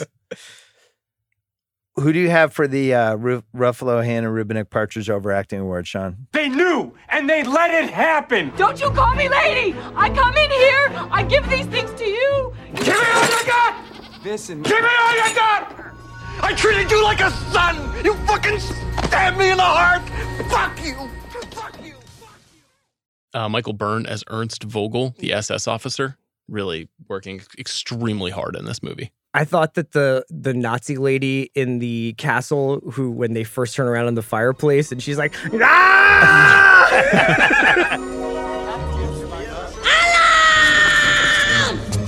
she has like four seconds of screen time. She screams the entire time. Uh, Um, I also think any all movies that John Reese Davies are in are overacting awards because it Yeah. was like Indy, Indy!" come on down here, sir. Like, there's no other way of delivering lines other than at the top of his register and very excited about who he's seeing. Like, he's never That's a given a, good call. subtle performance. Oh, the only other I'm not a casting what giant if, fan. by the way, Olivier was considered for the Grail Knight, but he he passed away. Ah, Yeah. Probably should've died poured just the thinking Holy of, Grail on him. thinking of dealing with the Grail, and all that bullshit. Best That Guy Award? I think Allison Duty probably wins it, right? Every time you saw her, it was like, oh, the lady Yeah. from any, if she was in anything after this, it was The Last Crusade lady. Yeah. She never really had another thing. You know what she did have? What? Major League Two. Oh wow. right. Oh, that's Is she pretty the good. owner? No, she's the girl. She's Yeah. Behringer's girlfriend who Yes. leaves for Rene Russo, right? Yeah. Yeah. Oh yeah. Rebecca Flannery. Holy shit. And then she stole his bat. um, Deion Waiters Award? I don't know. I got the Grail Knight. Okay, that's good. There's a good story about that guy, right? What's that actor's name? I can't remember. Uh, that guy's name is Robert Edison. Robert, Ed- who- and he's like a world class stage actor who had who had acted in a movie in 1948 and had not acted on screen since then. Wow. And they brought him in for this film. That's just this one just sequence. knocks it out. and he kills it. And Choose Wisely has lived on forever. Yeah, It's kind of a meme now. is it, It is. You that have- image? You have chosen Yeah. poorly. I haven't seen that. Yeah. Wow. So Harrison Ford did many of his own stunts, which he always does. And there's a lot of quotes in there about the stuntman being like, if he wasn't such a great actor, he would have been an awesome stuntman. I love when they say that about Yeah. like Cruz or Harrison He's Ford. that's the physical version of the guy who smoked a cigar and drank two whiskeys every day and lived till 96, but it's Harrison Ford and he's just thrown his body off of trucks for the last 50 Yeah. years and he's going to live till he's 90. Right. It's kind of amazing. this is kind of a bummer. Denholm El- Elliott was diagnosed with AIDS shortly before filming began and was seriously ill during some of the production stuff. And I don't think lasted a lot uh, that long after. I think he died in 92, yeah. Um, most of the uniforms wo- worn by the Nazis are authentic World War II uniforms, not replicas. They found some case in Germany. The costume designer decided to use them. So they bred the rats for the Yeah. movie. 2,000 rats, somewhere 2,000 or 7,000. I saw different numbers, but you had to breed them so they didn't have disease. Couldn't do it. I just couldn't be a part of it personally. Yeah. You is rats at the I top just- of I your don't fear like power rats, rankings? And I, I don't like the idea of 5,000 of them being like in the building with me. rats, snakes, bugs. What's your ranking there? Those are the three creatures in, Like the, in the most first scared three of. films. From most to least. I would say snakes. Like you can kick rats, Mm. but snakes are just. Hmm. I don't you like the know, idea of being like a rat, like rat infestation. What about you? I'm I don't I don't like bugs. I'm kind of scared of bugs. Not just like a bug, like a single spider, no problem. At m- 25 plus bugs in any circumstance, Yeah. not good. Terrified. My daughter's really scared of spiders. It's really strange. You Like, know, you- one spider's like, "Ah, ah, ah," it like turns into that. the following year after Last Crusade, Steven Spielberg produces his good friend Frank Marshall's directorial Arachnophobia. debut, Ah, yeah. Arachnophobia. Wow. Um, Michael Jackson visited the set during his bad concert tour. And in the controversial HBO documentary Leaving Neverland, it was revealed he was brought a child actor with him who then had a bunch of claims, but said that he hung out with Harrison Ford and got to swing his bullwhip. So that's on the internet. Jesus. Um, what do you think the body count was in this movie? Uh, well, I would probably say like in 25, 30. What do you got, Sean? 40? 50, Yeah. Okay. 13 from Indy. Ooh. This is weird. River Phoenix and Sean Connery both died on Halloween. River Phoenix in 1993 and Sean Connery in 2020. Sean Connery outlived River Phoenix by 27 years. Hmm. Thought that was Sad. disturbing. Apex Mountain, Harrison Ford. I mean, oh, one obviously other, not. One other half-ass internet Yeah. research is just that Tom Stoppard, the famous playwright, did a lot of uh, did some work on the script little and I think rewriting? did a little a lot of the dialogue between Connery and Ford. So I I read, and I don't know if this was erroneous, but I read that Spielberg credited him credited him with almost all of the dialogue.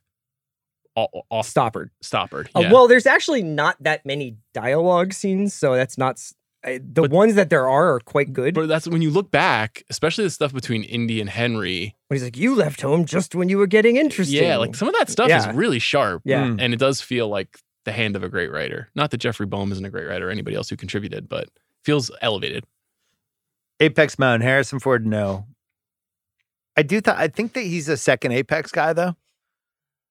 second Apex. Yeah, like uh, some guys were- had such a great career. Are you going to almost like introduce second Apex the- Mountain? oh, there's like a second Apex. Okay. we've talked about it before. What is Some- that like when you s- come down the mountain and then you reascend, or is it a new mountain? You were up the mountain, but then you got older, and people were like, "He doesn't have it anymore." And then there's like this other Apex. Well, where I'll he- tell you what. This is the second Apex Mountain for the Holy Grail itself. Number Apex Hmm. Yeah. Mountain's obviously catching the Yeah. blood of Christ. Yeah. But this is the second Apex. Yep. And it would be the second, a- this podcast would be the second apex for blimps if we could only get them back up in the air, but no big aviation won't allow it. How about rats and snakes in a movie? Uh, well, I would say Anaconda. I agree. Anaconda is Kind of the probably snake apex one. known for but snakes. rats. I mean, like, th- does it get any better than this? I don't know. First Blood's got some good rat stuff. Oh, that's good. I do enjoy where it's it's a you know close up on Indy and Allison Duty, and he's like rats, and then it pans down and you actually see rats. I'm going to say this. It's a c- little bit of a confession. If I was in a cave like this, like Rambo in First Blood or these guys in this movie, I just would be way more scared. Like I'm basically holding my cigarette lighter. I'm just walking down this dark body of Mhm. fucking cave water. It's like nothing good. Every step, you're Yeah. like, what am I stepping on? I just would be way more unconfident. Well, he's gone through so many adventures. I think by this point, he's become a little bit used to being in the catacombs. You know. Yeah, I mean you're not Indiana Jones, right? That's and neither why am he's I. one of the greats. Sean Connery, no. Spielberg and Lucas, no. Allison Duty, yes. Zeppelins, No, no, no. eh, probably. No, I Hindenburg. think let, yeah, Apex or- Mountain. Apex Valley.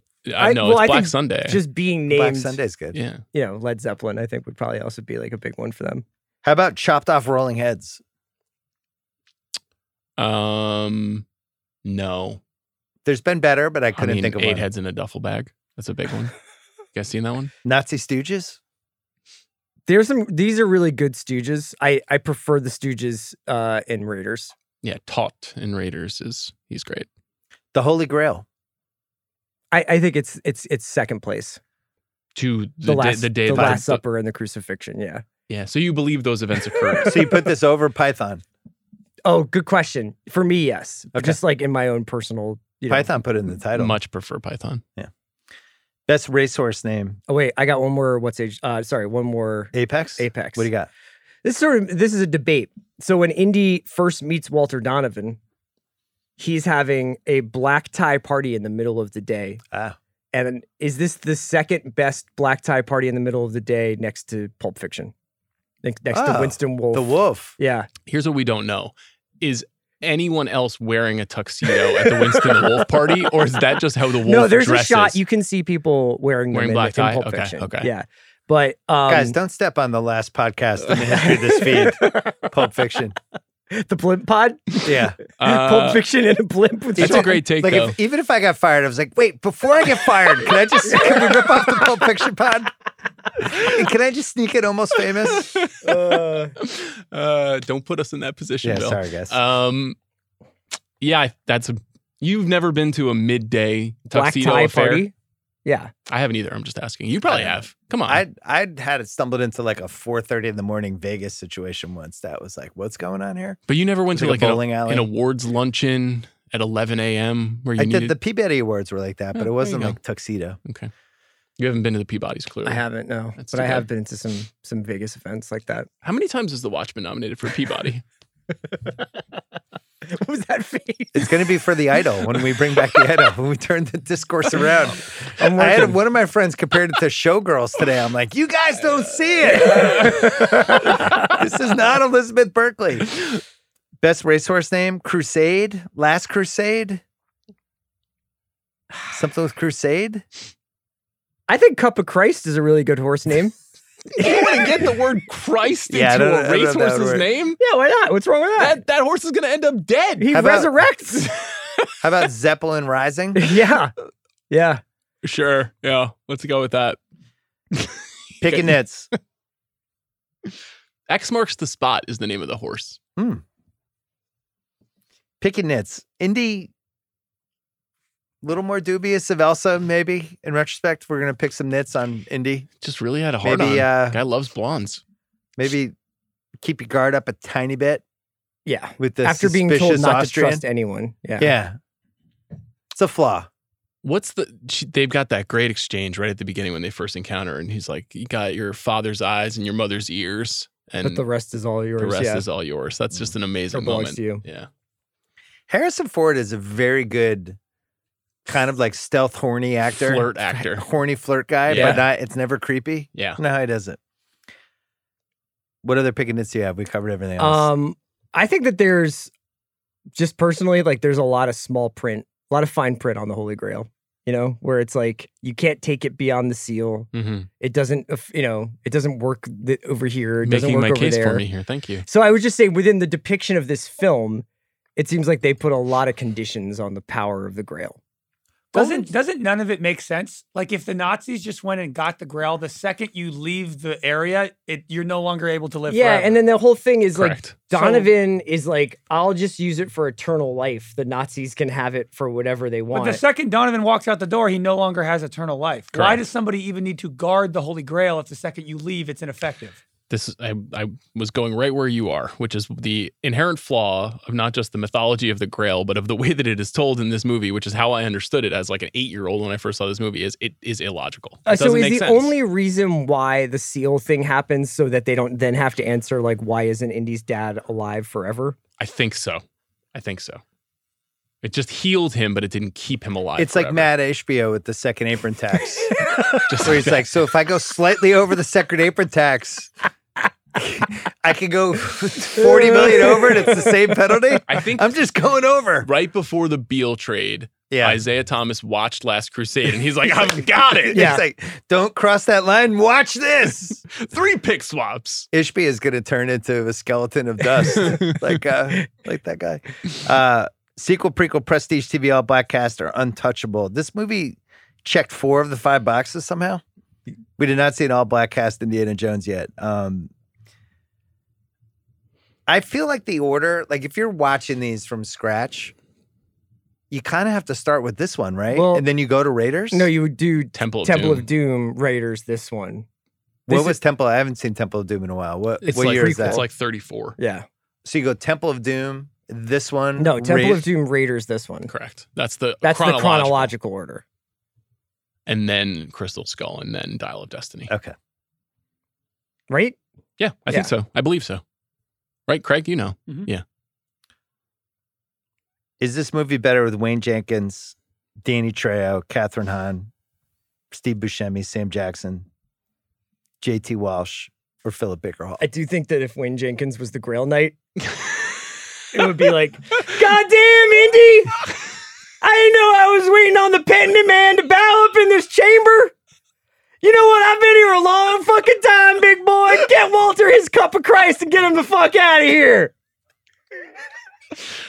I don't know how I didn't see. I've been up in here a long fucking wasn't time expecting coming. that. I didn't see it coming. Great stuff. That's good. Oh my Just God. one Oscar. Who are you giving it to, Wayne Jenkins? um, Connery, supporting actor. I had Connery as well. Didn't Connery just win for Untouchables? Yeah, but like, what the hell, you know? just two in a row. yeah. Okay. Cool. I got no beef with that. The cup of Christ doesn't exist, but the Oscars, that's sacred. You- we gotta really respect I tradition. think you know that's how I feel. The thing is, is I, I did this was gonna be sort of kind of be a hottest take. It's not really a hottest take 'cause I've said something some version of this before, but it's really dumb to me that when something like this comes along, it is not really in contention for real Oscars. That just because it's the third Yeah. movie, and Yeah. this has been somewhat They'll uh, do it amended for by score Lord of the and Rings, costume design and stuff like that. It gets below the line stuff, but like this is legitimately one of the best movies of the year. So you would pull back Dan Aykroyd's Best Supporting Actor nomination for Driving Miss Yes. Daisy. I mean, and that's throw out Connolly, Connery's way. this is and this is a car crash Oscars. This is Driving Miss Daisy wins and Do the Right Thing isn't nominated. Movies like this aren't nominated. I don't know. They're all bad, I guess. Whatever. 89 is one of the worst ones because this also has Michelle Pfeiffer, our queen, Mm-hmm. losing for Fabulous Baker Boys Who'd she lose to? Oh, for J- to J- Jessica, Jessica, Tandy Tandy. and Drive Miss Daisy. Yeah. And we also have Jeff Bridges, who also should have been nominated for that movie, Mhm. not getting nominated at all. And then Spike, um, best screenplay. He did get nominated, but he lost to Dead Poets. I love Dead Poets. I don't know. That's tough. Yeah. I mean, he should have just been nominated for Best Director. he should have been nominated for best director is where we really went So it's sideways. just the same as Soderbergh. Jim Sheridan, My Left Foot, Kenneth Branagh, Henry V, Peter Weir, Dead Poets, Woody Allen, Crimes and Misdemeanors. As you know, my favorite Woody Allen movie. It's a very good. Oliver movie. Mm-hmm. Stone, Born on the Fourth of July, wins it. Love that movie. yeah. Pretty good year. Could have snuck Spike in there, I think. You say keep driving Miss Daisy in place. Yeah. keep driving Miss Daisy in place. The Grail is good. Blimps are better. Remember that scene when he was driving her? um, the Indy, the Indy. Oh, I screwed up my chronology. Probably unanswerable questions. We talked Holy Grail, but I wrote down the Holy Grail. Is it like HGH? Yeah. It's like some, some athletes we've That's had in the, the past. extent of it, yeah. Like if somebody all of a sudden had more home run power than maybe Mhm. they had in the past, it was Uh-huh. like Holy Grailish. Right. The, the Jeff Bagwell Cup, you know? Here's a good one. I really want you guys to think about this and dissect it. Has anyone ever punched more guys in a movie than Harrison Ford? Oh yeah. Who? Um, I mean, ja- uh, Jackie Chan But or punch. Bruce Lee Punch or but like normal fist. American guy punch. Like those Harrison Ford punches, not like Rocky I'm Balboa. doing kung I fu. don't- you know. No. No. I think I- I- Harrison I- Ford's I think punched the he's most. punched the Chris most is- people. Chris is with me. I've thought about this a lot because like No. it's it's the primary form of combat. he's, he there's a lot of gets like in how many fights in Indiana He never Jones? At kicks least anybody. 15? I- I- it won't be us, but there's going to be somebody out there who's going to watch every American male fight sequence ever filmed. fight sequence is different than normal guys getting in a fight. Yeah. Where he just basically he's like the wrestler. His the Hulk Hogan leg drop is Harrison Ford's only move. punching He a guy in the jaw. He just has the right cross. He has no other moves. He doesn't have he doesn't have like a clothesline, a headlock. He doesn't put the he doesn't sleeper kick hold. anyone. Yeah. It's just like I mean, right the hand. definition he is doesn't getting even do more and more jabs. narrow. It's like, he's the only man born between 1939 and 1942 He's throwing in right crosses. Illinois on a Even Sunday. the fugitive, like the one armed guy, it's just all he's These got are the is kinds just of the right. conversations we could be having on the blimp, but Yep. you don't want to be a part of it. I, I don't actually. I wish you guys will in the sky. Like the Harrison Ford scouting report, if you're a bad guy and you're like, hey, we might deal with Harrison. It would just be Some point in this guard your movie, you face just- from the you ju- from yeah, the punch. you just be yeah. like, just duck under the right and come under body shot because that guy has no other moves. Yeah. It's believable because you. It looks like he's probably punched a guy before, right? How many how many guys in real life do you think Harrison Ford has Never punched? added a karate kick. You know, think Yeah. at, at some point he had a personal trainer and he's like, hey, man, I just feel like I'm doing the same I've heard a thing. lot in every about fight jujitsu. scene." Can I do a yeah. little of that? Is there some sort of, No. like, maybe it'd be like a Mark Zuckerberg thing? Maybe learn some judo. They're like, no, Harrison, you're good, man. just right crosses. You're good. Best double feature with this movie. I, I, I just think you pair it with Raiders and you're good to Yeah, go, right? for sure. Yeah. Don't overthink it. Andy and Red Zawane Award for what happened the next day. What do you think happens to the Grail Knight? Seven hundred years Mhm. waiting. Does he have the internet in there? What's he doing? The Nazis I think he's a black and Walter Donovan and Indy and his dad and Elsa come through. There's a real. They really just bumble the the chain of possession there with the Grail. Grail gets lost. Mm. Right, and, it's and in your a temple crack in the earth. collapses. Mm-hmm. Yeah. Where, what do you think his kind of next day is? I honestly think it's exactly the same as every other day. Does he not die? I think he gets like crushed by like the rubble. You yeah, know? I think he dies. no, but he doesn't cross the seal. But he passed. But doesn't he say like he gives the sword to Harris to Indiana Jones? being But I like, think "I'm he has done to now." start his journey home, right? Like his brothers did. Oh, I thought he became mortal. Oh, He got a show on Hulu.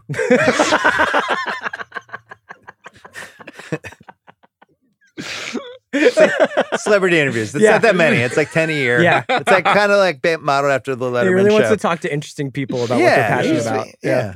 And my next Successful guest is person with with the another Grail success- Knight. Yeah. Yeah. Uh, We're what- here, guys.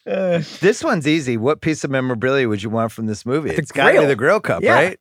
That'd be the fucking coolest thing you could own. but I would p- give Fantasy the fake one just to see what happened.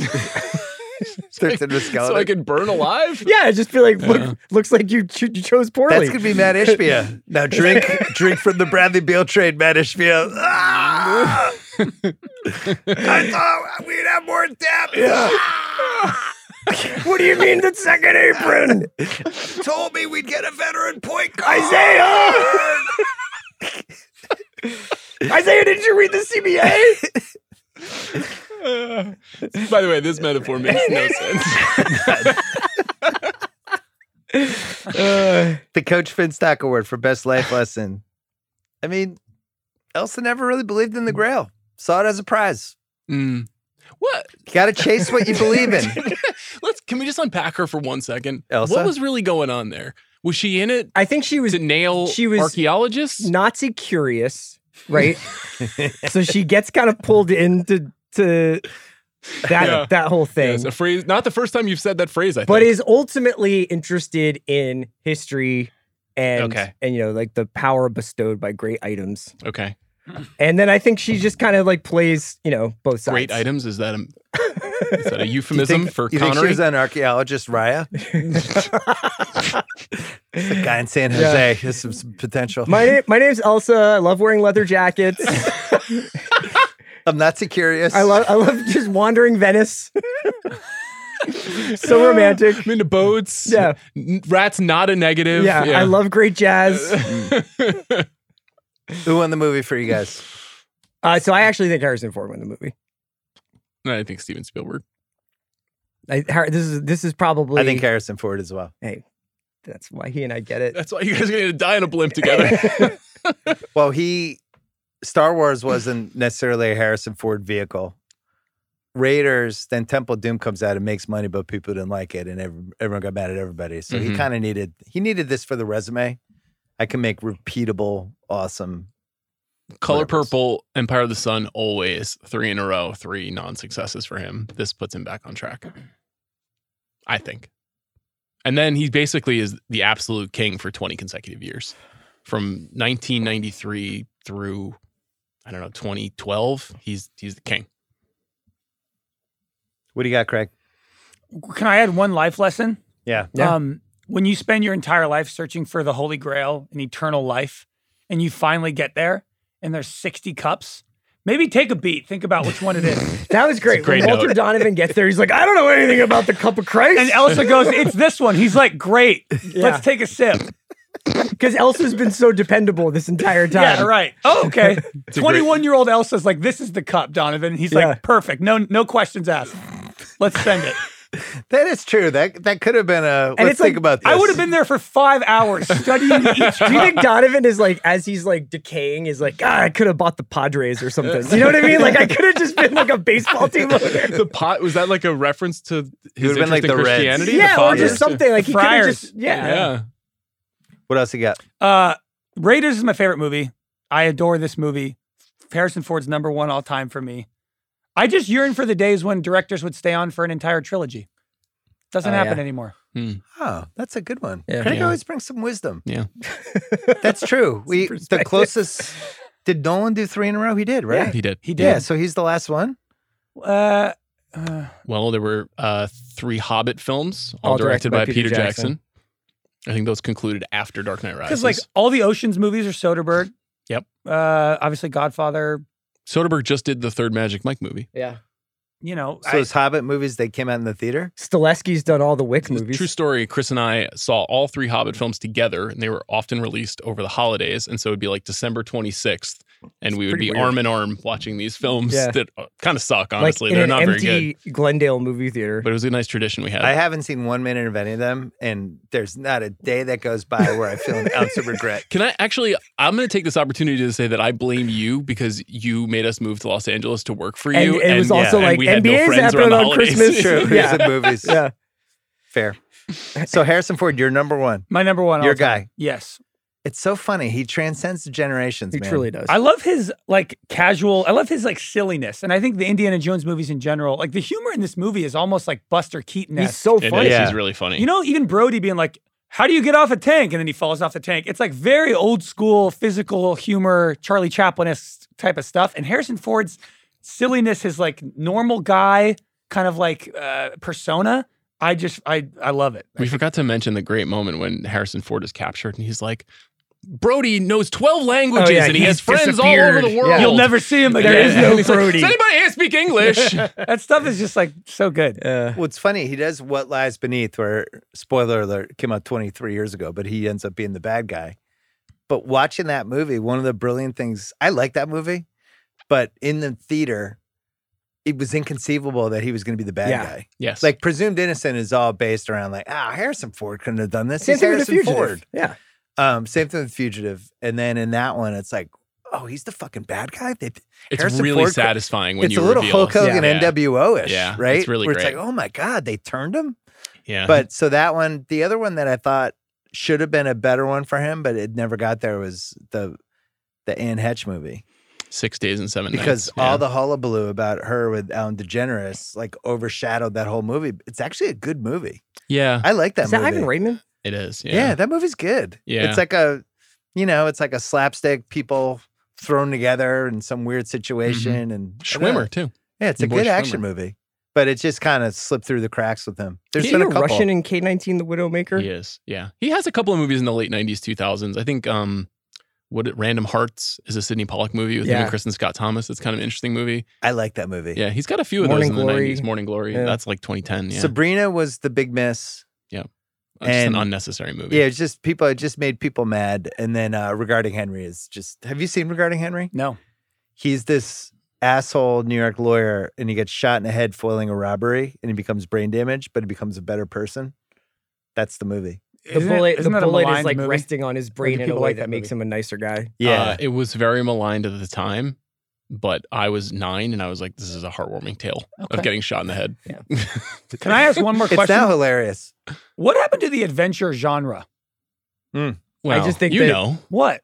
I mean, s- superhero movies ate that. Yeah, but I Well- also think that like the world is more known now, so people just have a sense like there's not like really that sense of adventure. Like the globe-trotting, swashbuckling person. Like so I, uh, there's one other piece though. I think a lot of these failed. There was a lot of Raiders Mhm. ripoffs. Like I remember they just did Uncharted a what was couple that? years ago. That's I mean, the Jumanji movies are this for what Yeah, it's worth. What was that Lost City Alan was Quartermain fine, you know? one? Mm-hmm. Mhm. Remember that one? Quartermain, yeah. that was that was Richard Chamberlain. Golden Child was like Eddie Murphy's biggest failure, which was basically a little holy kinda grailish. like but Golden Child. I like it. Well, Everybody I know who Eddie loves Uncle Indiana Richie. Jones is just like, I love the adventure genre. I love just like bouncing around to cities all over the world, finding stuff. Because now I feel like it's just action movies. It's it's Tom Cruise as Ethan Hunt traveling the world. Yeah. But that is an action movie, not an adventure movie. Adventure movie is like 25% action, 75% mystery and puzzle solving and adventure. But uh, was it you and I who were talking about this? I, I I can't remember, but the big difference is just what Indiana Jones's job is. Is just being an archaeologist means he needs to be surrounded by history as Yeah. opposed to a spy. Yeah. Most of the time, these people are spies or they're thieves or criminals, like in Fast uh, Fast and Furious films. Yeah. But mostly, you still get adventure movies that they're just spies in the movies. And this is a rare case where a guy has a job where it makes sense if he's inside of the Sphinx Yeah. or if he's inside of the Vatican. You know. There's one that we didn't mention that is the best example of what Craig's talking about that fucking crushed and had a sequel, Romancing the Stone. Yeah.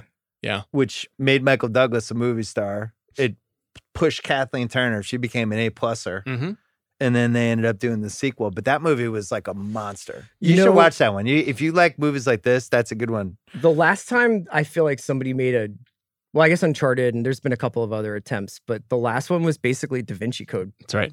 Oh, There were three of those. I, I saw, darker, I saw the though. first one. Yeah. I think Craig's right. Like a romance in the stone type movie, those The things should Sandra happen Bullock, like the more. Lost, like the Lost City. Lost Those City. movies are okay. I mean, it's a fine movie. but- Yeah, but I'm just saying, like they were trying to do that. Right, and I that's why I kind of enjoyed it to be honest, because I thought the backdrop of just where they were made the movie half more I think interesting. that those movies are trying to be outwardly aggressively funny, and the brilliance of Indiana Jones is it's a very dry humor. You know, it's a very deadpan, Self-aware. kind of you know physical humor, and everything is very meta. Let's now. make one. What about like the the the last Grantland hoodie available?